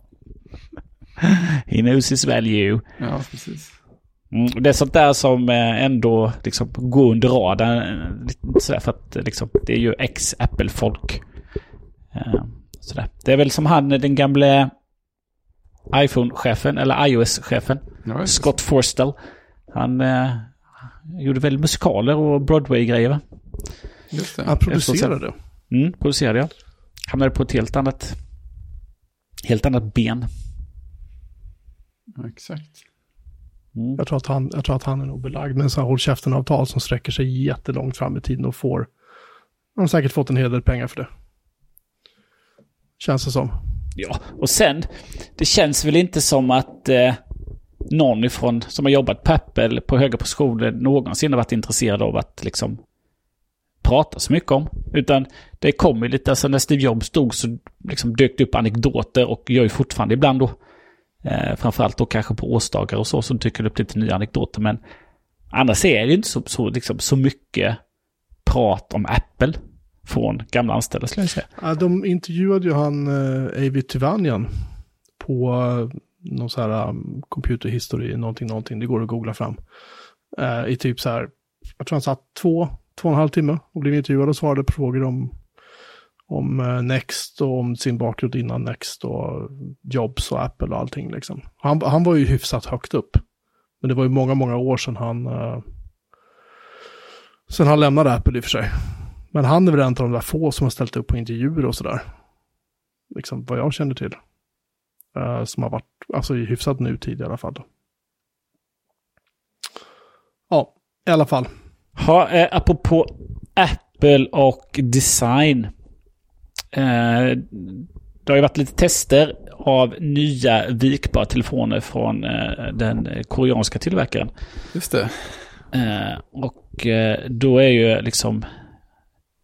Eh, varför, varför ska man ha en vikbar smartphone? Och eh, sen blir följdfrågan då, om, om, om man tycker att ja, men det är bra, då är frågan, kommer Apple göra det? Hur bra är teknik? Hur bra är de? Jag har faktiskt inte sett de senaste recensionerna. Jag bara såg de här tidigare då där de eh, dömde ut eh, både, både gångjärnstekniken och faktiskt skärmarna då. Just det. Riktigt ordentligt. Jag vet inte hur, hur, hur bra de här nya är som har Nej, dykt det- upp. Det kom, det kom ju en recension idag på Verge av, eh, vad heter den? Galaxy Fold 3 heter den. Den stora vikbara, den som blir som en liten eh, surfplatta när man viker upp den. Den är ju numera vattentät. Så att i början av videorecensionen så tog Dieter och fram en genomskinlig vas, la telefonen i den och sen så hällde han på vatten med en kanna. Jättejobbigt att titta på. men, men den är tät och sen på slutet så tog han fram den kannan med vatten igen och så la han ner telefonen när den här videon var slut. Eh, men så den, den Samsung Galaxy Z Fold 3 Mm. eh, blir ihopvikt som en smal, liksom som en extra hög eh, Ja. vanlig smartphone. Just det, och väldigt, väldigt eh, tjock. Såklart. Ja, precis. Känns... Och så när man vecklar upp den så blir det liksom en dubbelskärm som en, eh, som en liten tablet. Ja, precis. Och Oj. Oj, vad ska man ha den till? Ja, till, till, till sin chock så upptäckte Dieter att de har jobbat jättemycket på, eh, vad, det, vad ska man säga, fönsterhanteringssystemet får man väl säga, på folden. Så nu funkar det tydligen väldigt smidigt. Att man, det är jättelätt att liksom dra ett fönster, här är en på halva skärmen och den andra på andra halvan, så kan man dela det på tre delar och så kan det ett fönster flytande ovanpå, så kan du dra runt dem som du vill och så kan du fästa liksom, launchern som en liten dock på ena sidan av skärmen och sånt. Så det, var- det var tydligen chockerande trevligt att använda nu för tiden. Och eh, Samsung hade någon slags brutal inställning som tvingade, som kunde tvinga vilken app som helst att anpassa sig till fönsterstorleken också, även om inte tillverkarna har gjort det. Men... alltså, Men som, eh, som, eh, som en daglig daily driver, som man säger, Mm. att ha i fickan. Nej, det kan ju... Det var svårt att Nej. tänka mig. Det är ju, det, jag vill ju ha en variant av eh, den Z Flip. Den som blir som en ganska normalstor, kanske lite högre telefon när man viker ut den. Men är som en liten gammaldags flipptelefon när den är ihopvikt. Den är, ser ju jättefin ut. Och det är egentligen bara för att eh, den ska bli lite mindre. Så du ska, ska ha en stor, du ska ha en stor skärm i Mm. uppfött läge. Men för att den ska bli lite, inte så hög så kan du fälla ihop den. Ja. Eller, har du, eller har du någon användning av den i, ihop för ett läge? För där har de väl också någon liten minidisplay som visar ja, precis. Det har någonting de. eller? Ja, men Har man typ- användning av den eller är det liksom bara att, ja, egentligen, egentligen fäller man alltid upp den. Ja, de, de har väl sagt eh, ja på båda sakerna där. Alltså du, du, du, du kan använda skärmen där för att gå igenom notiser och sådana där grejer och det är trevligt. Men för att faktiskt göra någonting så fäller du alltid upp den. Men Mm. jag tycker det är lite skön känsla också. Tänk att man har en telefon där eh, skärmen är invikt när man har den i fickan. Det hade man, kunde man också ha förr i tiden. Det har man ju inte längre. Men det är lite, lite behagligt. Eh, nej, men så jag tycker det är en, en, en flippaktig telefon. Så det hade jag lätt kunnat tänka mig. Det tycker jag Apple ska göra någon gång när tekniken är bevisad att den håller i längden också. Nu verkar det som att den håller bättre i längden än den gjorde innan. Men man vet ju inte hur länge än eftersom den här generationen är helt ny. Mm. Har det kommit, eh, finns det även recensioner på den andra eh, flippen? Jag, bara, jag tror jag sett lite sådana här first impressions. Och det känns ju alltid som att, okej, nu så har de haft den ett tag och nu får de, nu får de visa när de packar upp den. Ja, men precis. och eh, sen ytterligare sedan så, ja då kommer recensionerna. Det brukar ju inte, The Verge brukar ju inte, de brukar ju göra riktigt, riktigt bra tycker jag, men de brukar inte vara först i alla fall. Nej, precis. Nej, det- verkar bara som... Nej, det verkar bara som att man får släppa recensionen av Folden. För att MKBHD har också en recension av Fold 3. Eh, men bara sådana first impressions av Flip 3. Men Flip 3, den är så, f- den är så fin. De har så fina, gjort så fin design på den också. När den är hopvikt och man ser den där skärmen där nere, det är ju jättesnyggt. Oj, oj. Jo, men det, det är kul i början. Men Ja, ett, ett, ett år framåt då. ja, Då måste du säga, åh nu ringer jag och jobbet måste ha, äh. mm. Jag tror inte att det där är så, jag håller med om att det kan se coolt ut. Mm. Men det är ju, det är just det, det, är- det, är- det är coolt. Men sen då? Och vi, har, vi, har haft, vi har haft flipptelefoner förut liksom. ja och det var trevligt. Uh, ja, både ja och nej, tycker jag. Alltså jag, sagt, jag tyckte den här Motorola, vi pratade om det här för några avsnitt sedan, våra gamla favorittelefoner. Just det. Jag tyckte den mikro-tacken, vad det hette, den här lilla, Mikrotik. ja, som jag gick runt och hade i den lilla jeansfickan, den tyckte jag var fantastiskt trevlig. Ja. Så. Och då gick det ut att se vem som ringde här, och det var ju både bra och dåligt, Precis. antar jag. Men, men eh, alltså du har ju, du har ju andra utmaningar där, man telefonen är delad, har du två batterier i den då? Mm. Vad kommer den, alltså skärmen, hur länge håller den när den är ihopvikt? Jo, det är Men det som är också- frågan. Men, men sen också det rent användbara i, jag menar, jag har lite svårt att se, jag kan ta upp min telefon när som helst och på en sekund så har jag hela skärmen. Är du med? Här är det Ja. så att ta upp den i fickan, vika upp, och visst det kanske är bra, det kanske gör att man inte tar upp telefonen lika ofta, det kan vara en bra grej. Jag har lite svårt att, är lite svårt att fatta grejen kanske, det kanske är mig det är fel på. Nej, men alltså, jag tänker ju lite också att när det, väl, när det funkar tillräckligt bra så är det ju ingen grej längre. Då är det bara en annan form på, på samma telefon. Så det blir mer en smaksak vilken design man gillar. Nej, Mm. men så, så, så är det ju. Mm. Nej, jag har inte, jag, jag, nej, jag har inte sålt på det där, men det kanske har framgått. ja, men du, du, du har antytt det på något sätt. Mm. Ja, men nu är det väl så att eh, eh, den blir ju eh, den blir mindre på höjden fast den blir lite liksom den blir lite, den blir lite fetare. Japp. Helt enkelt. Som att, eh, men den, eh, det är ju en annan formfaktor och eh, till slut så är väl skärmarna så pass bra så att du, liksom, du märker inte, alltså, eh, eh, alltså gångjärnen håller i längden. Ja. Och eh, skärmen märker du inte av att den blir helt slät. Du märker inte av brytet då. Det. Det är, väl- det är väl det som är, det är väl det man vill uppnå egentligen. Att du upplever det som en, en skärm med en glasfram, riktigt bra glasframsida eh, som du liksom rör på. Eh, och som inte har som inte har en böj helt enkelt. Ja, men exakt. Eh, det ska bli spännande. Jag har inte, jag har inte sett recensionerna. Jag har inte... Jag har aldrig sett någon i verkligheten för det är ingen som har dem. Nej, Eh, så det är väl Hur- problemet då. Får jag fråga bara, ni som då har koll på det här med vikbara telefoner. De här telefonerna som kom för, vad var det, ett, två år sedan? Japp. Samsung och andra. Hur, Mm. hur har de, hur har det gått med dem? De verkar ju helt borta liksom, eller händer det någonting? Ja, det, jag hör bara om dem, bara, bara om dem på eh, podden eh, Test Drivers. Som Mike Hurley och någon eh, teknik-youtuber gör tillsammans. De är stora viktelefonentusiaster, så de har ju använt Z-Flip, den förra generationen, Mm. i ett års tid. Och det som den ena av dem har sagt var att eh, gångjärnet börjar bli lite löst på hans. Eh, och sen tror jag han hade någon mjukvarugrej också, men det kan man inte beskylla hårdvaruavdelningen för. Eh, men den verkar, den, så den verkar ha hållit rätt hyfsat. Även om den var... Men, men hur gammal är den? Ja, den har jag haft ett år. Ja. Och det är det, det är det lite grann jag kan Mm. fundera på. Den här, det är ju det är så här lite slit och släng. Varning. Nu, nu, nu, nu är det ju mest Android-telefoner. Det är ju bara Android-telefoner som har det här. Den, Mm. förstås. Men jag menar, där, där är det lite så här, om vi, kommer, vi släpper uppdateringar i så här två år eller tre år till din Android-telefon, kanske. Ehm, och det är ju, om man börjar alltså, prata om telefoner som kostar 10-15 tusen spänn.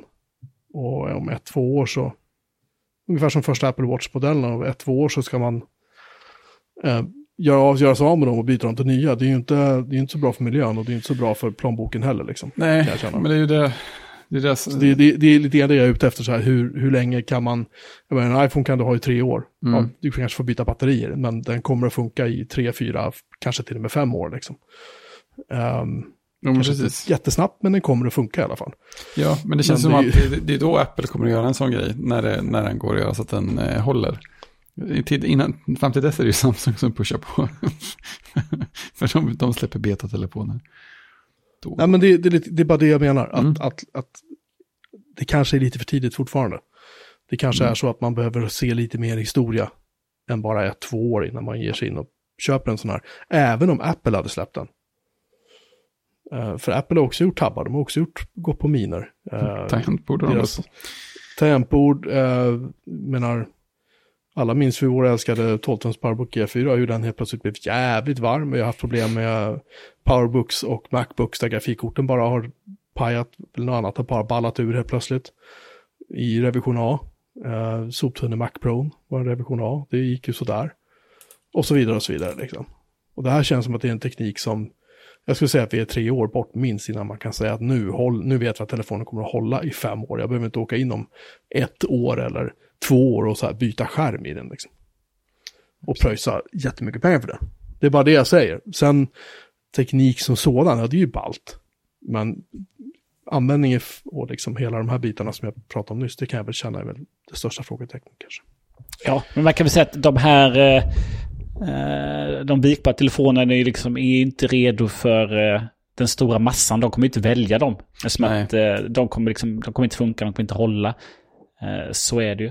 Eh, på, på, på ämnet vikbart eh, så läste jag precis också att eh, för Microsoft släppte ju en, vad heter den, Surface Duo. Ja, Som du var lite, tycker du var lite mysig. Ja, antagligen, verkligen. Fredrik, sa du så? ja. helt klart. Och eh, ryktet säger att eh, Duo 2 eh, ska komma i oktober.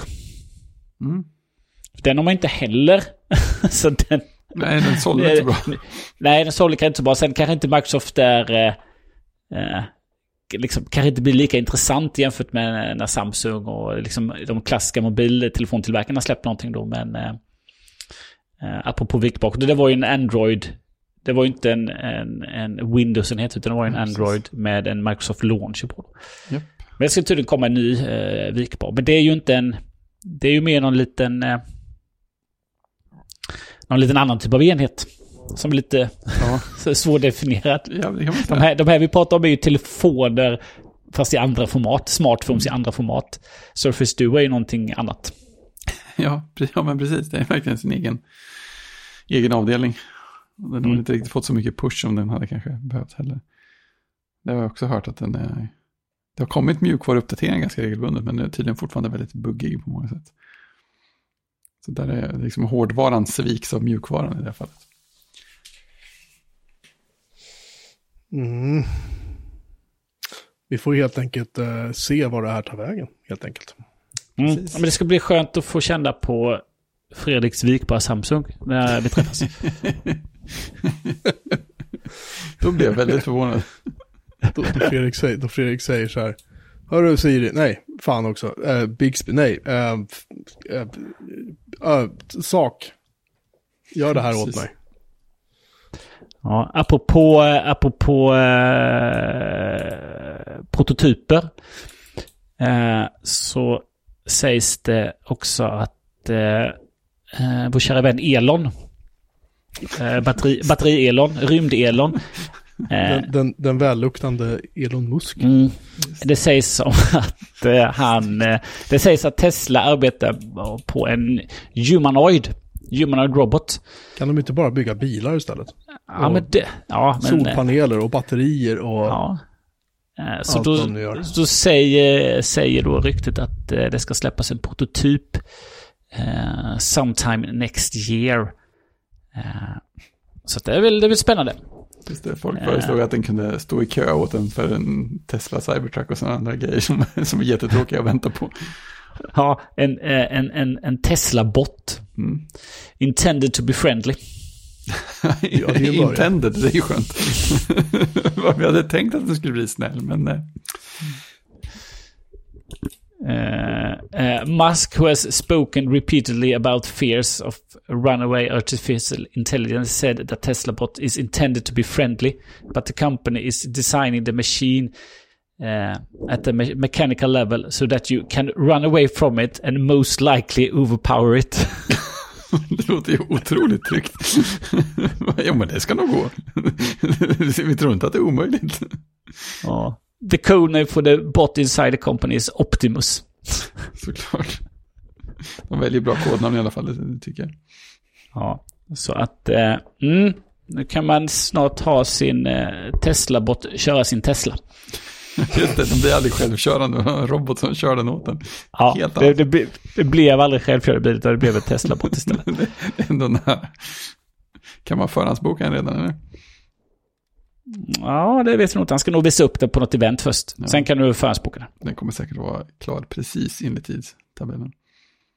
Ja, exakt. Uh, efter detta lilla instick uh, så uh, ska vi snacka vädertjänster. Ja, just det. Jag började fundera på det. Vad, vad ni tittar på när ni tittar på vädret.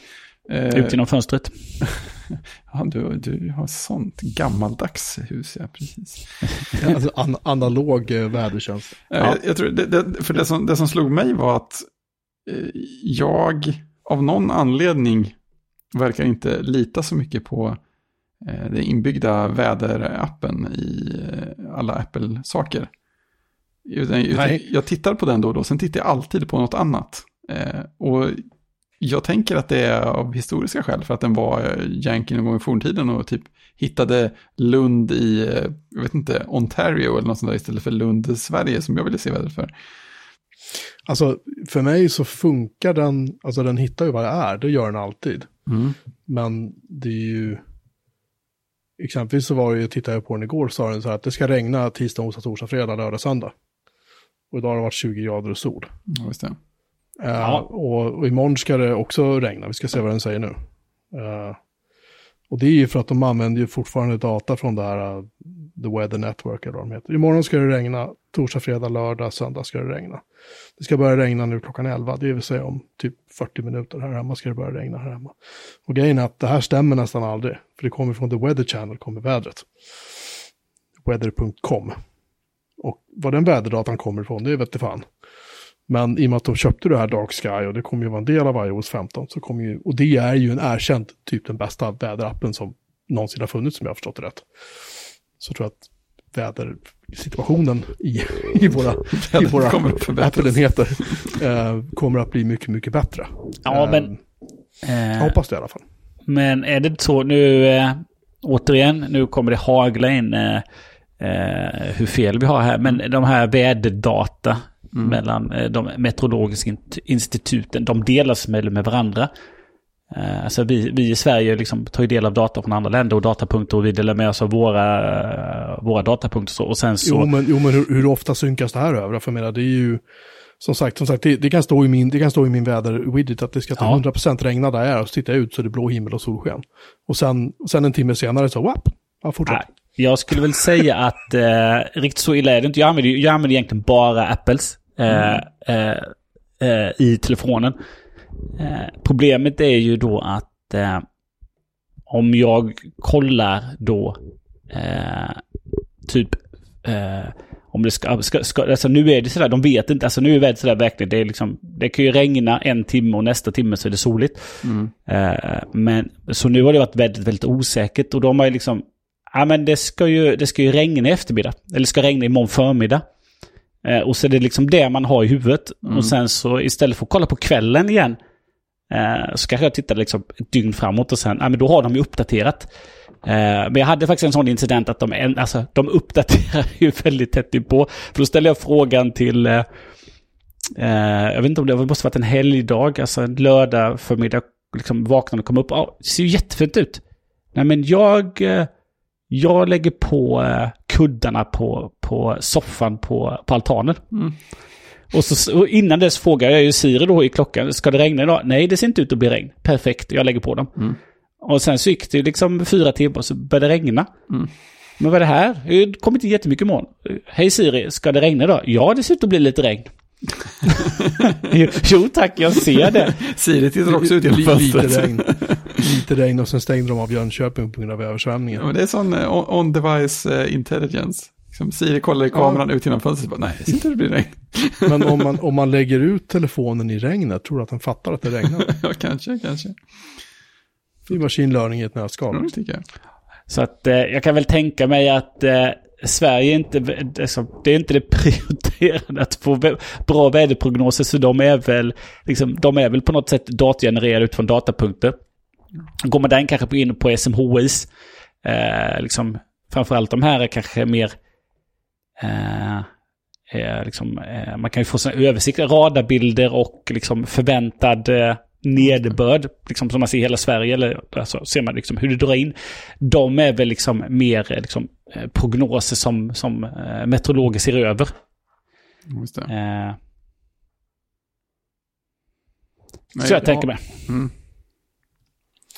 Jag hoppas att eh, det blir en förbättring i iOS 15 i alla fall. Jag har förstått att den här Dark Sky ska tydligen vara mycket, mycket bättre även för oss i Sverige. Jaha, den är det. Coolt. Eh, för de använder ju tydligen många källor också, Mm. om jag förstod saken rätt. De byter data med en mängd olika. Så Ja, just det. För det där superexakta väder, det här det ska börja regna om fem minuter, det hade de inte överallt förr va? Mm, nej, jag tror att de hade, kan ha haft det i Sverige också. Jag kommer inte Jaha, ihåg. Coolt. Ja, det är klart, vi har väl kanske ganska bra tillgång på väderdata. Ja, ja, jag kollar för övrigt typ alltid klart som någon slags referensväderkälla. Mm, och de har ju en ganska, eh, förutom all reklam, så har Mhm. de ju, jag brukar alltid titta på deras, eh, de har ju de satellit och nederbördskartorna. Och vindkartor då. Just det.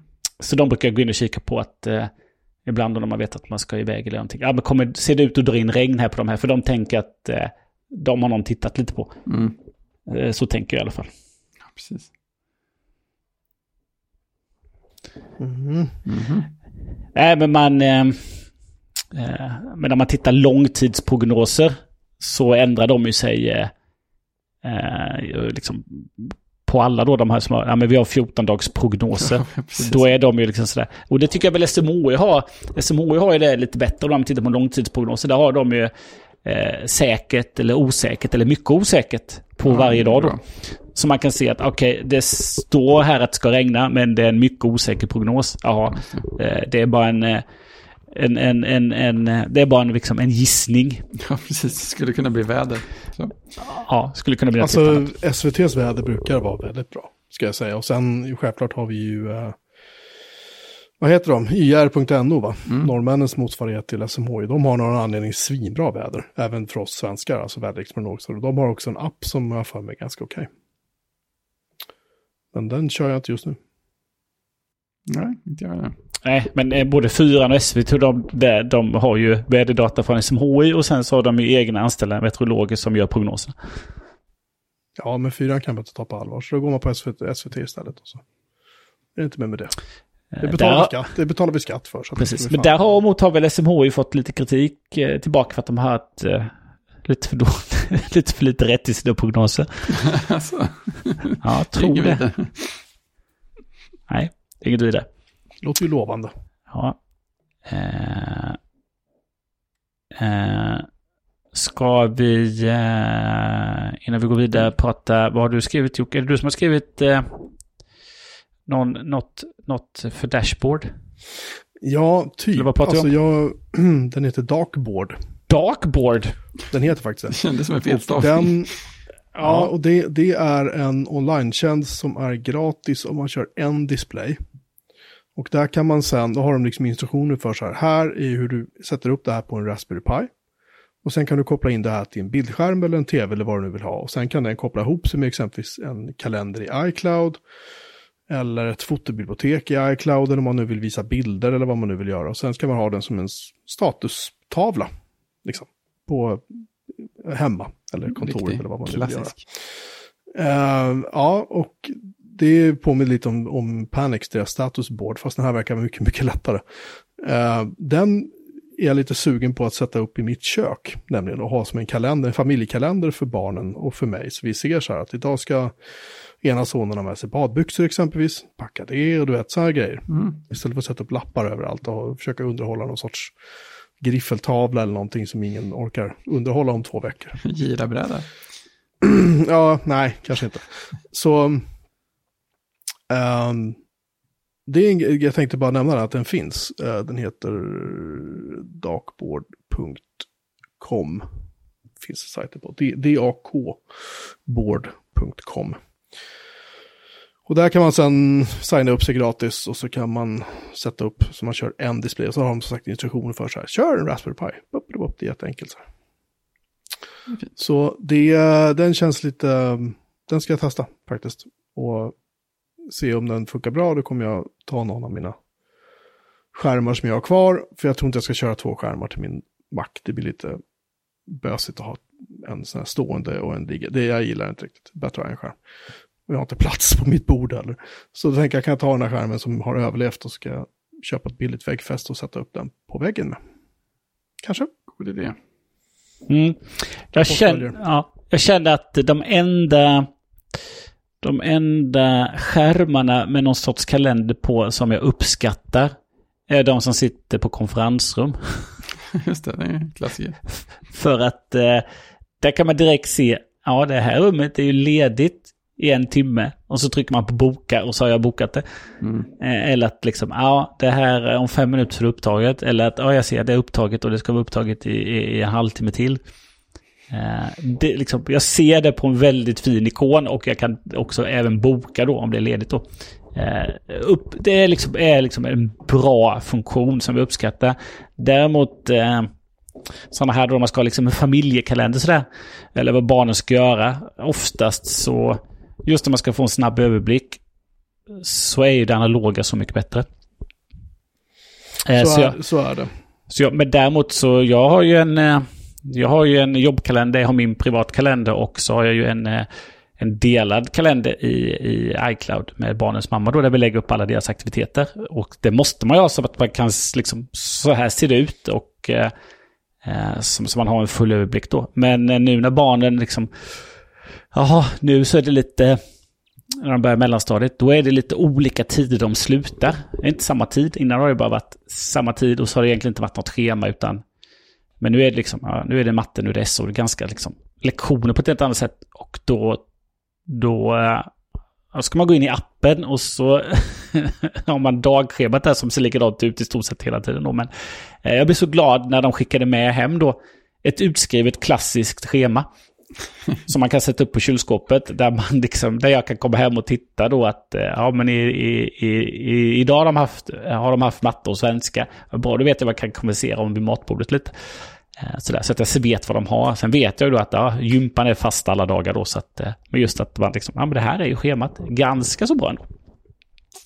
Med det analog man kan sätta upp. Däremot så gör jag ingen, jag gör ju ingen veckoplanering på ett analogt utan den finns ju i min telefon.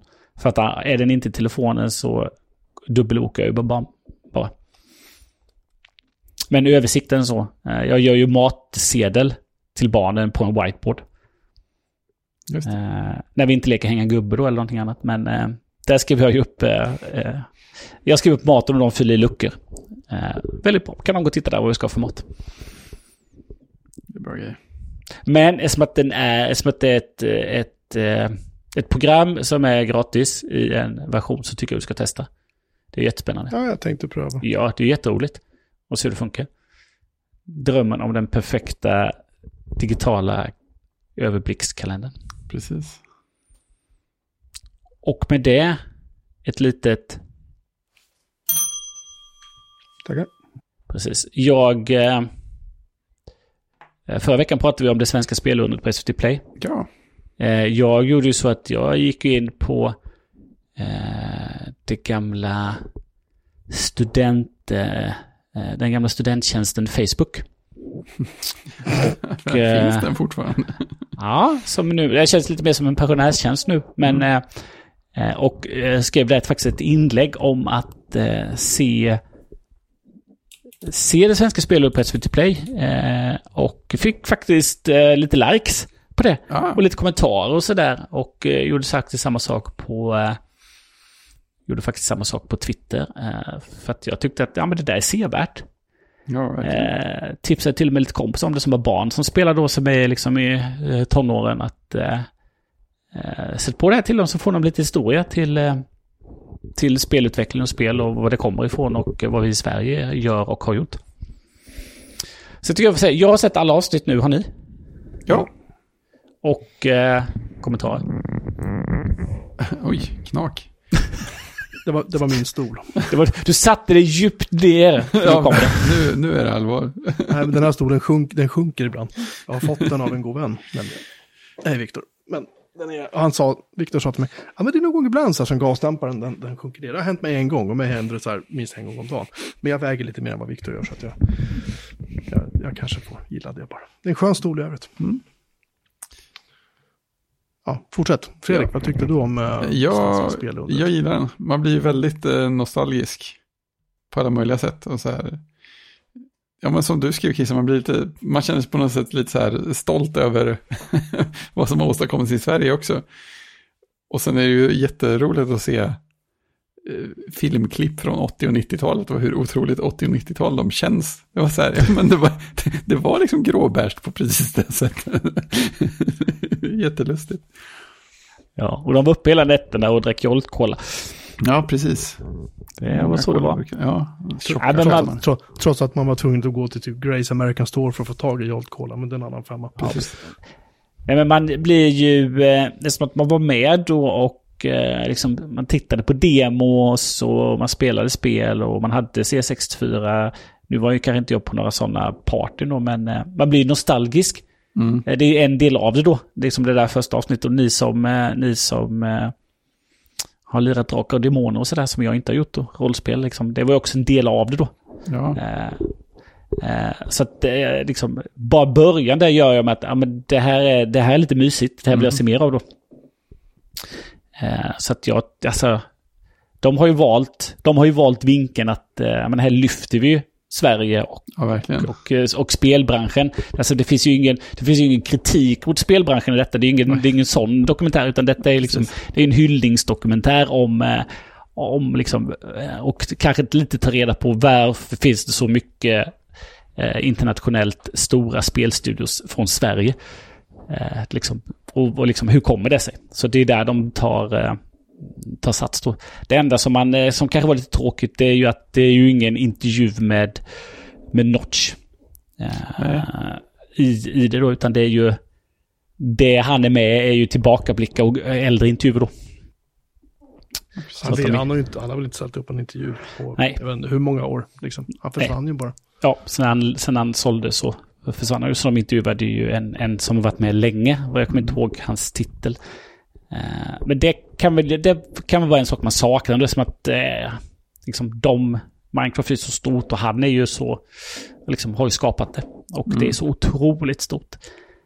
Eh, men jag tycker, det, jag tycker det är en mysig serie. Sen så kanske det här eh, framtids sista avsnittet så tittar de in i framtiden. Det är liksom såklart svårt att göra. Ja, det blir ju inte samma jag- sak som resten. Nej, utan, utan det är lättare att titta tillbaka och liksom prata om de succéerna liksom, som har varit och eh, så. Eh, men eh, ja, helt klart sevärt och eh, korta avsnitt, eh, knappt halvtimme, så man kan se ett ganska enkelt och så eh, har man sett dem där på, på en vecka. Ja, det gick väldigt snabbt och enkelt. Ja. Och här, här, härlig, härlig musik och Ja, väldigt, väldigt. ja. Mycket, ja, mycket mysigt. Mm. Kul att se en massa stora spelstudios på insidan också. Så här, ja, här har ni 14 olika våningar med helt olika teman. Och det var, och det, var, det var tomt överallt. Alla satt hemma och jobbade. ja, precis. Nästan till i alla fall. Ehm, jag, jag kan säga, ehm, som en, en liten disclaimer, Tobias Bjarneby som har skapat den här serien, han och jag jobbade ihop på Mjällströms dataförlag en gång i tiden. Nu har vi inte haft kontakt på supermånga år, men, men han var ju chefredaktör för Superplay på den tiden. Uh, alltid varit sjukt liksom, skärpt och tagit spel på så här enormt stort allvar. Mm. Han, han, eh, han skojade inte om spel då och det gör han inte nu heller. Nej, man känner att det är väldigt Ja. insatt. Han är sjukt insatt. Det är han och eh, det fanns några till där också som var lika insatta. Många av dem jobbar ju typ i PR eller liknande nu inom spelvärlden då. I någon form. Men Bjarneby har ju... Han startade väl Reset, tror jag den hette tidningen. Sista tidningen han startade. Och sen så... eh, vet jag inte vad han gjorde efter det. Men sen, nu är han på SVT i alla fall. Sen ett tag tillbaka. Hur som helst. eh, jävligt skärpt. Eh, bra kille. Ehm, det jag kan ha lite svårt för är att det, det tog ju avstamp, det är väldigt trevligt på 80-talet liksom. Men hela den här tiden med demoscenen och 64 och Amigan och allt det där, det känns som att det, det svischar förbi lite grann. Eh, för att du skulle kunna göra en hel serie bara om DICE. Ja, och visst. deras liksom. Och även om de fick en hel del tid sådär på skärmen och sådär så det var ju, eller på Mm. skärmen, i, i avsnittet så. eh, vill man läsa mer om det så kan jag faktiskt rekommendera att man laddar ner första avsnittet av Datamagasin Retro gratis från datamagasin.se för där finns det också en bra artikel om uh, DICE. Också Ja. kul bilder och sådär. Några av de här bilderna som också faktiskt eh, figurerade i det här avsnittet. Då. Hur som helst, jag tyckte serien överlag var bra. Det jag hade väldigt svårt för var just det sista avsnittet. Eh, där han, uh, Josef Fares, Mm. fixar. eh, det är möjligt att deras spelstudio har gjort spel som jag, jättestora spel. Jag har bara inte hört talas om det. Det är, det är inte alls omöjligt. Jag har, ingen, jag har inte koll på det längre så. Men det kändes som att han och hans spelstudio fick oresonligt mycket tid i förhållande till jämfört med några andra studios som bevisligen är mycket, mycket större, typ DICE. Um, och eh, uh, Toka Boka var inte med alls, exempelvis. Vilket känns jättekonstigt. Um, så att det var lite så här, eh, det, det, av, det avsnittet tycker jag att det hade nog kunnat hyvla av ganska mycket av när Josef Fares gör eh, fria hopp i luften med någon sorts dräkt på sig. Motion och, capture. och, och pratar om hans bakgrund som filmregissör och bla bla. Alltså det var inte så här, men är det här ett avsnitt om honom eller vad är det här? Det kanske är så att han är framtiden. Jag har ingen aning. Ja, jag, jag, För mig kändes det som att där, där, där tappar den, det kändes som att vi måste fylla ut tiden nu.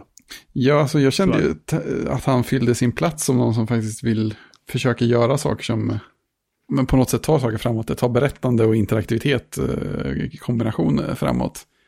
Så jag kände, jag kände att han fyllde sin plats där på det sättet. Sen- Sen motion capture-delen kanske inte gjorde det. Sen var inte den biten lika lång, riktigt lika lång som det låter.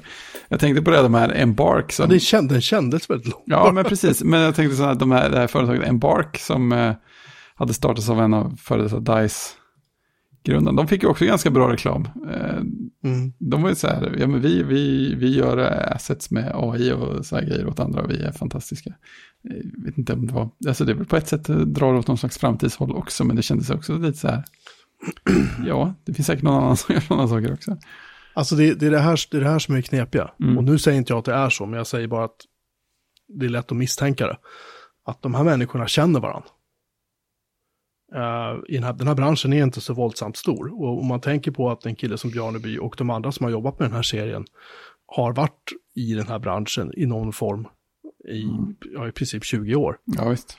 Så det är klart att de har haft kontakt på något sätt. Mm. Och, och eh, jag tror inte att det är någon som gör en annan kompis någon sorts tjänst. Det är inte det jag säger. Men vad jag säger är att det blev en väldig obalans i det här framtidsavsnittet. Jag, jag hade velat veta så här, hur ska DICE fortsätta vara relevanta när de är så fruktansvärt stora?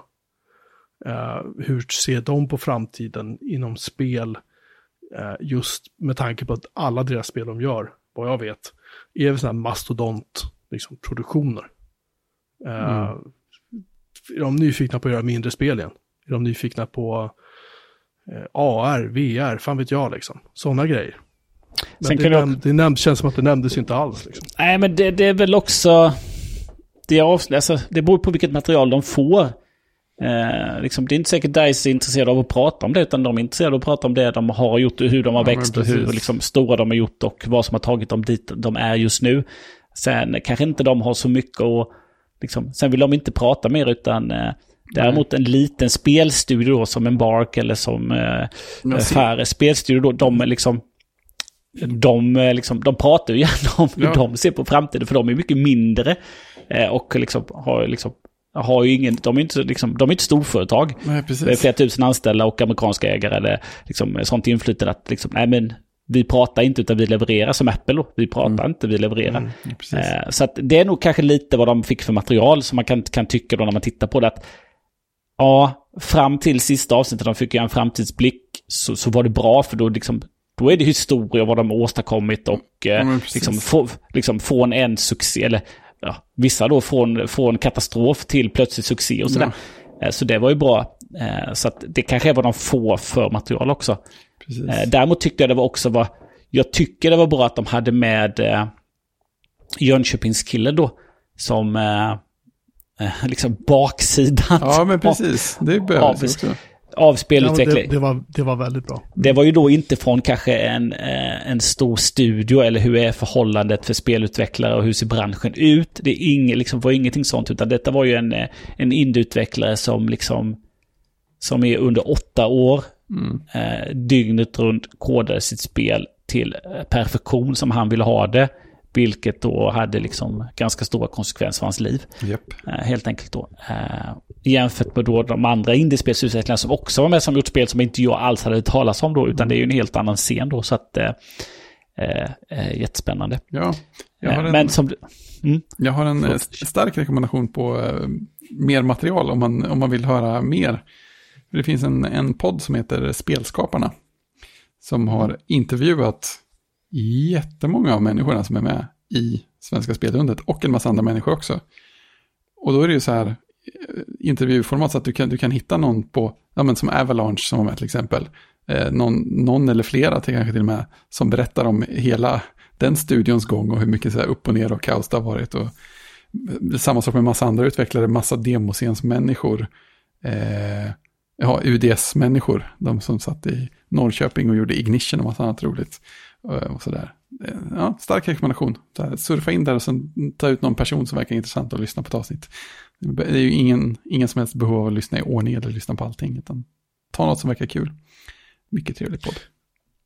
Eh, jag tycker också att det hade varit intressant. Det jag tyckte var intressant var de här indie-utvecklarna. Det är så här, mm. det, här är det här är vi som har faktiskt, vi kodar faktiskt de här spelen. Vi gör det här. Ja, det är vi som sitter här som har gjort det. Medan de stora studierna så är det bara så här grundarna i sina Mm, som jag skrev till er, så här, svindyra läderskor de hade på sig allihopa. Och, och sådär, sitter där och är rätt nöjda med saker och ting liksom. Uh, det hade varit kul att så här, ja men intervjua några som faktiskt gör spelen. Mm. Alltså, vad har de att berätta om processen eller hur, hur kom de in i branschen lite mer? Alltså, jag vet inte, de kanske täckte det lite grann. Så här, men det, ja, men det blir ju en... Jag hade det... velat ha mer av det, men det kanske de inte vill. Ja, men det är ju en annan typ av...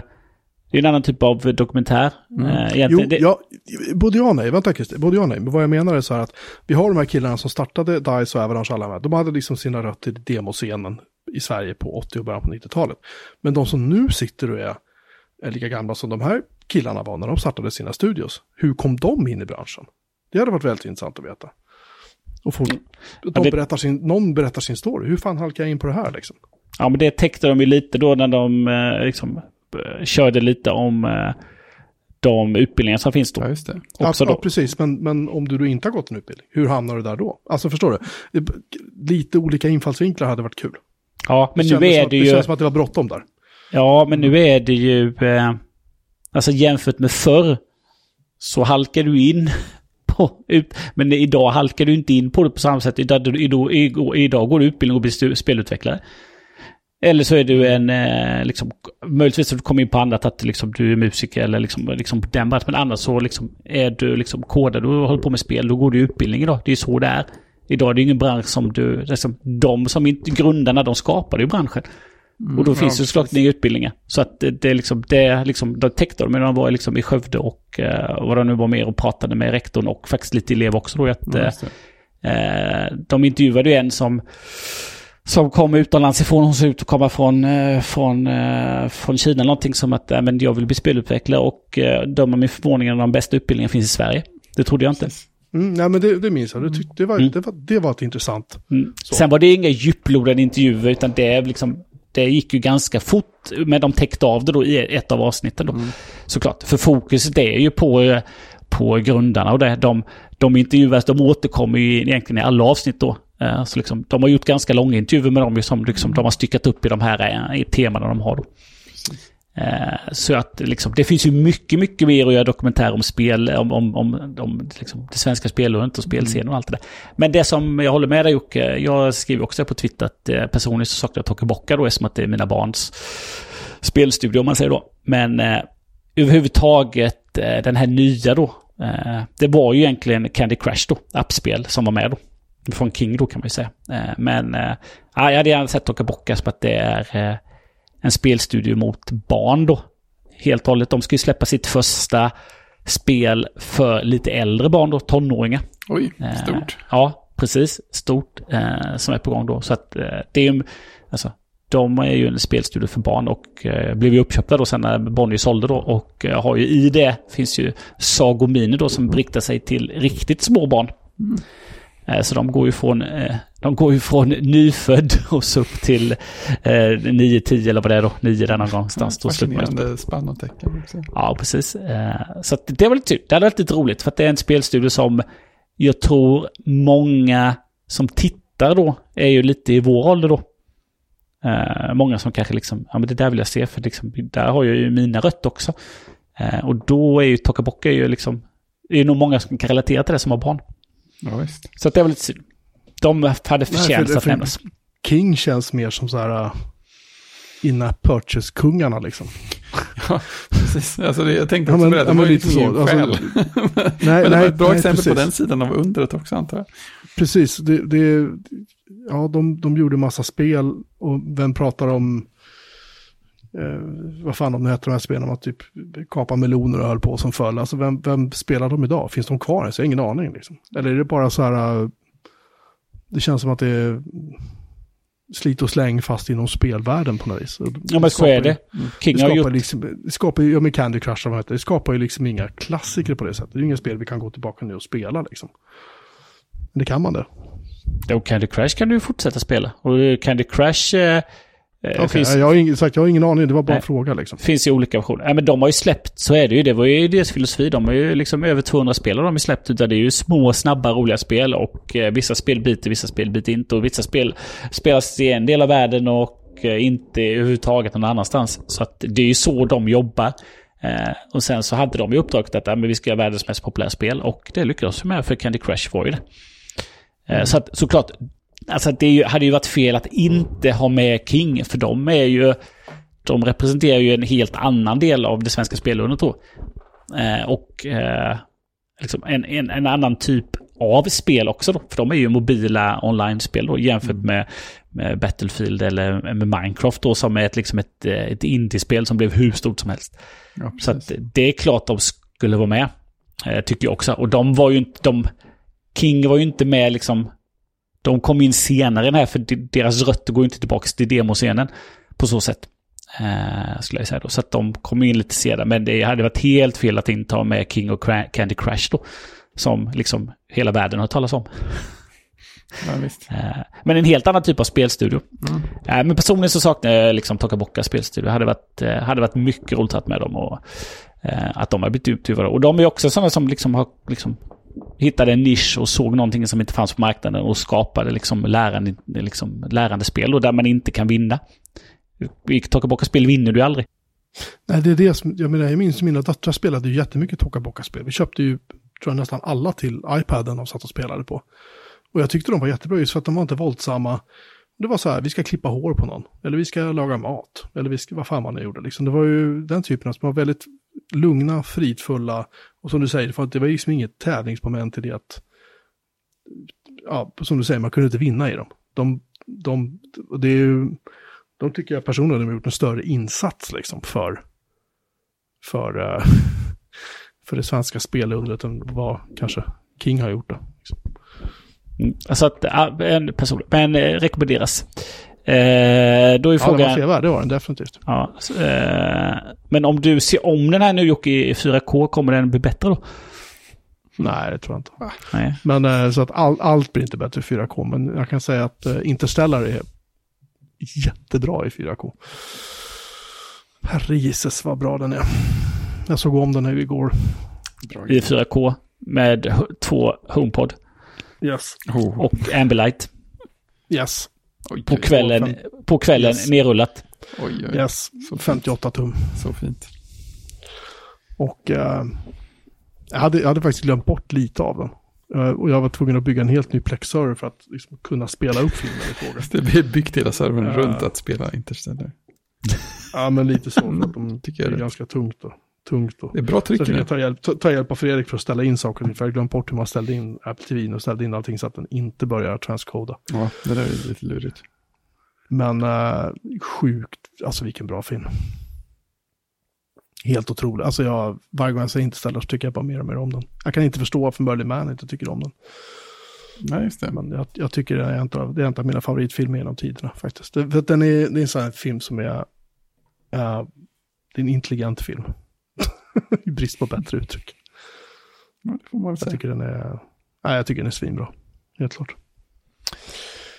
Ja, jag får väl uppleva det. Jag har ju bara sett den i 1080. Ja, Visst, du har sett en fjärdedel av filmen. Herregud. Här då, precis, har vi bara sett några av pixlarna. Det var länge sedan jag såg det. Men jag har fortfarande bara en, eh, en full HD-TV. Mm. Vi kommer ner till Jönköping och eh, har sönder den åt dig så du får köpa ny. Vi kommer med tre full HD-tv-apparater till som du kan ställa runt omkring. Ja. Så blir det 4K. Ja, nej, eh, förstår, jag, kan inte köpa en TV då. Kanske sitter här uppe vid min... Eh, barnen får köra iPad och jag sitter vid min eh, 5K iMac och eh, tittar. Ja, just det. Där kan man köra Interstellar. Får bara byta stolen till något mer bekvämare. Exakt. Jag undrar, undrar om din iMac orkar spela upp den filmen med det grafikkortet. Det tror jag. Nej, jag är inte så jävla säker på det.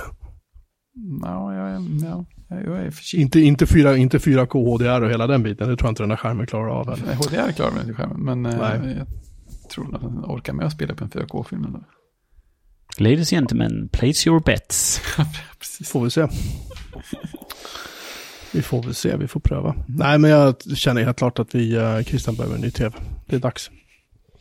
Nej, men nej, jag måste köpa skrivare först. Du behöver ingen skrivare. Rätt ordning, sen ska nätverket uppgraderas lite också. Ja, och sen ska jag ha en, en eh, Yale Doorman. Och Mm. sen så ska jag ha HomeKit-kamera som ska titta i hallen. Så att eh, därefter möjligtvis tv. Mm. Kan vara så att vi stoppar in en eh, Mac Mini emellan eftersom att jag hörde att det skulle komma en eh, ryktas om en upp, uppgradering av den. Just det. Mina kameror kommer på måndag. Så att jag kan, jag kan sätta upp den och så kan jag rapportera hur det fungerar till nästa avsnitt. Vi kan surfa in på dem och se hur det funkar. Nej, det kan ni inte göra. Men ni kan få, Alltså. ni kan få, jag kan få en, jag kan ge en lägesrapport.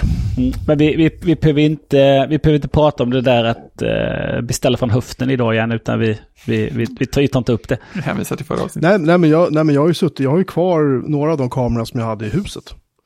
Men det var ju så här äh, Kina-kameror, liksom, med allt vad det är, med power over ethernet och hela den där biten. Och det funkar liksom inte att dra kablar över hela lägenheten för de där kamerorna. Liksom. Jag vill inte det, utan jag vill Nej, det är ha, inte jag heller gjort. nej, utan jag vill ha en kamera som är ut mot balkongdörren och så vill jag ha en kamera som är mot ytterdörren. Eftersom jag bor på första, en våning upp så Men ytterdörren är nere på markplan, så därför så vill jag ha det täckt bara. Liksom.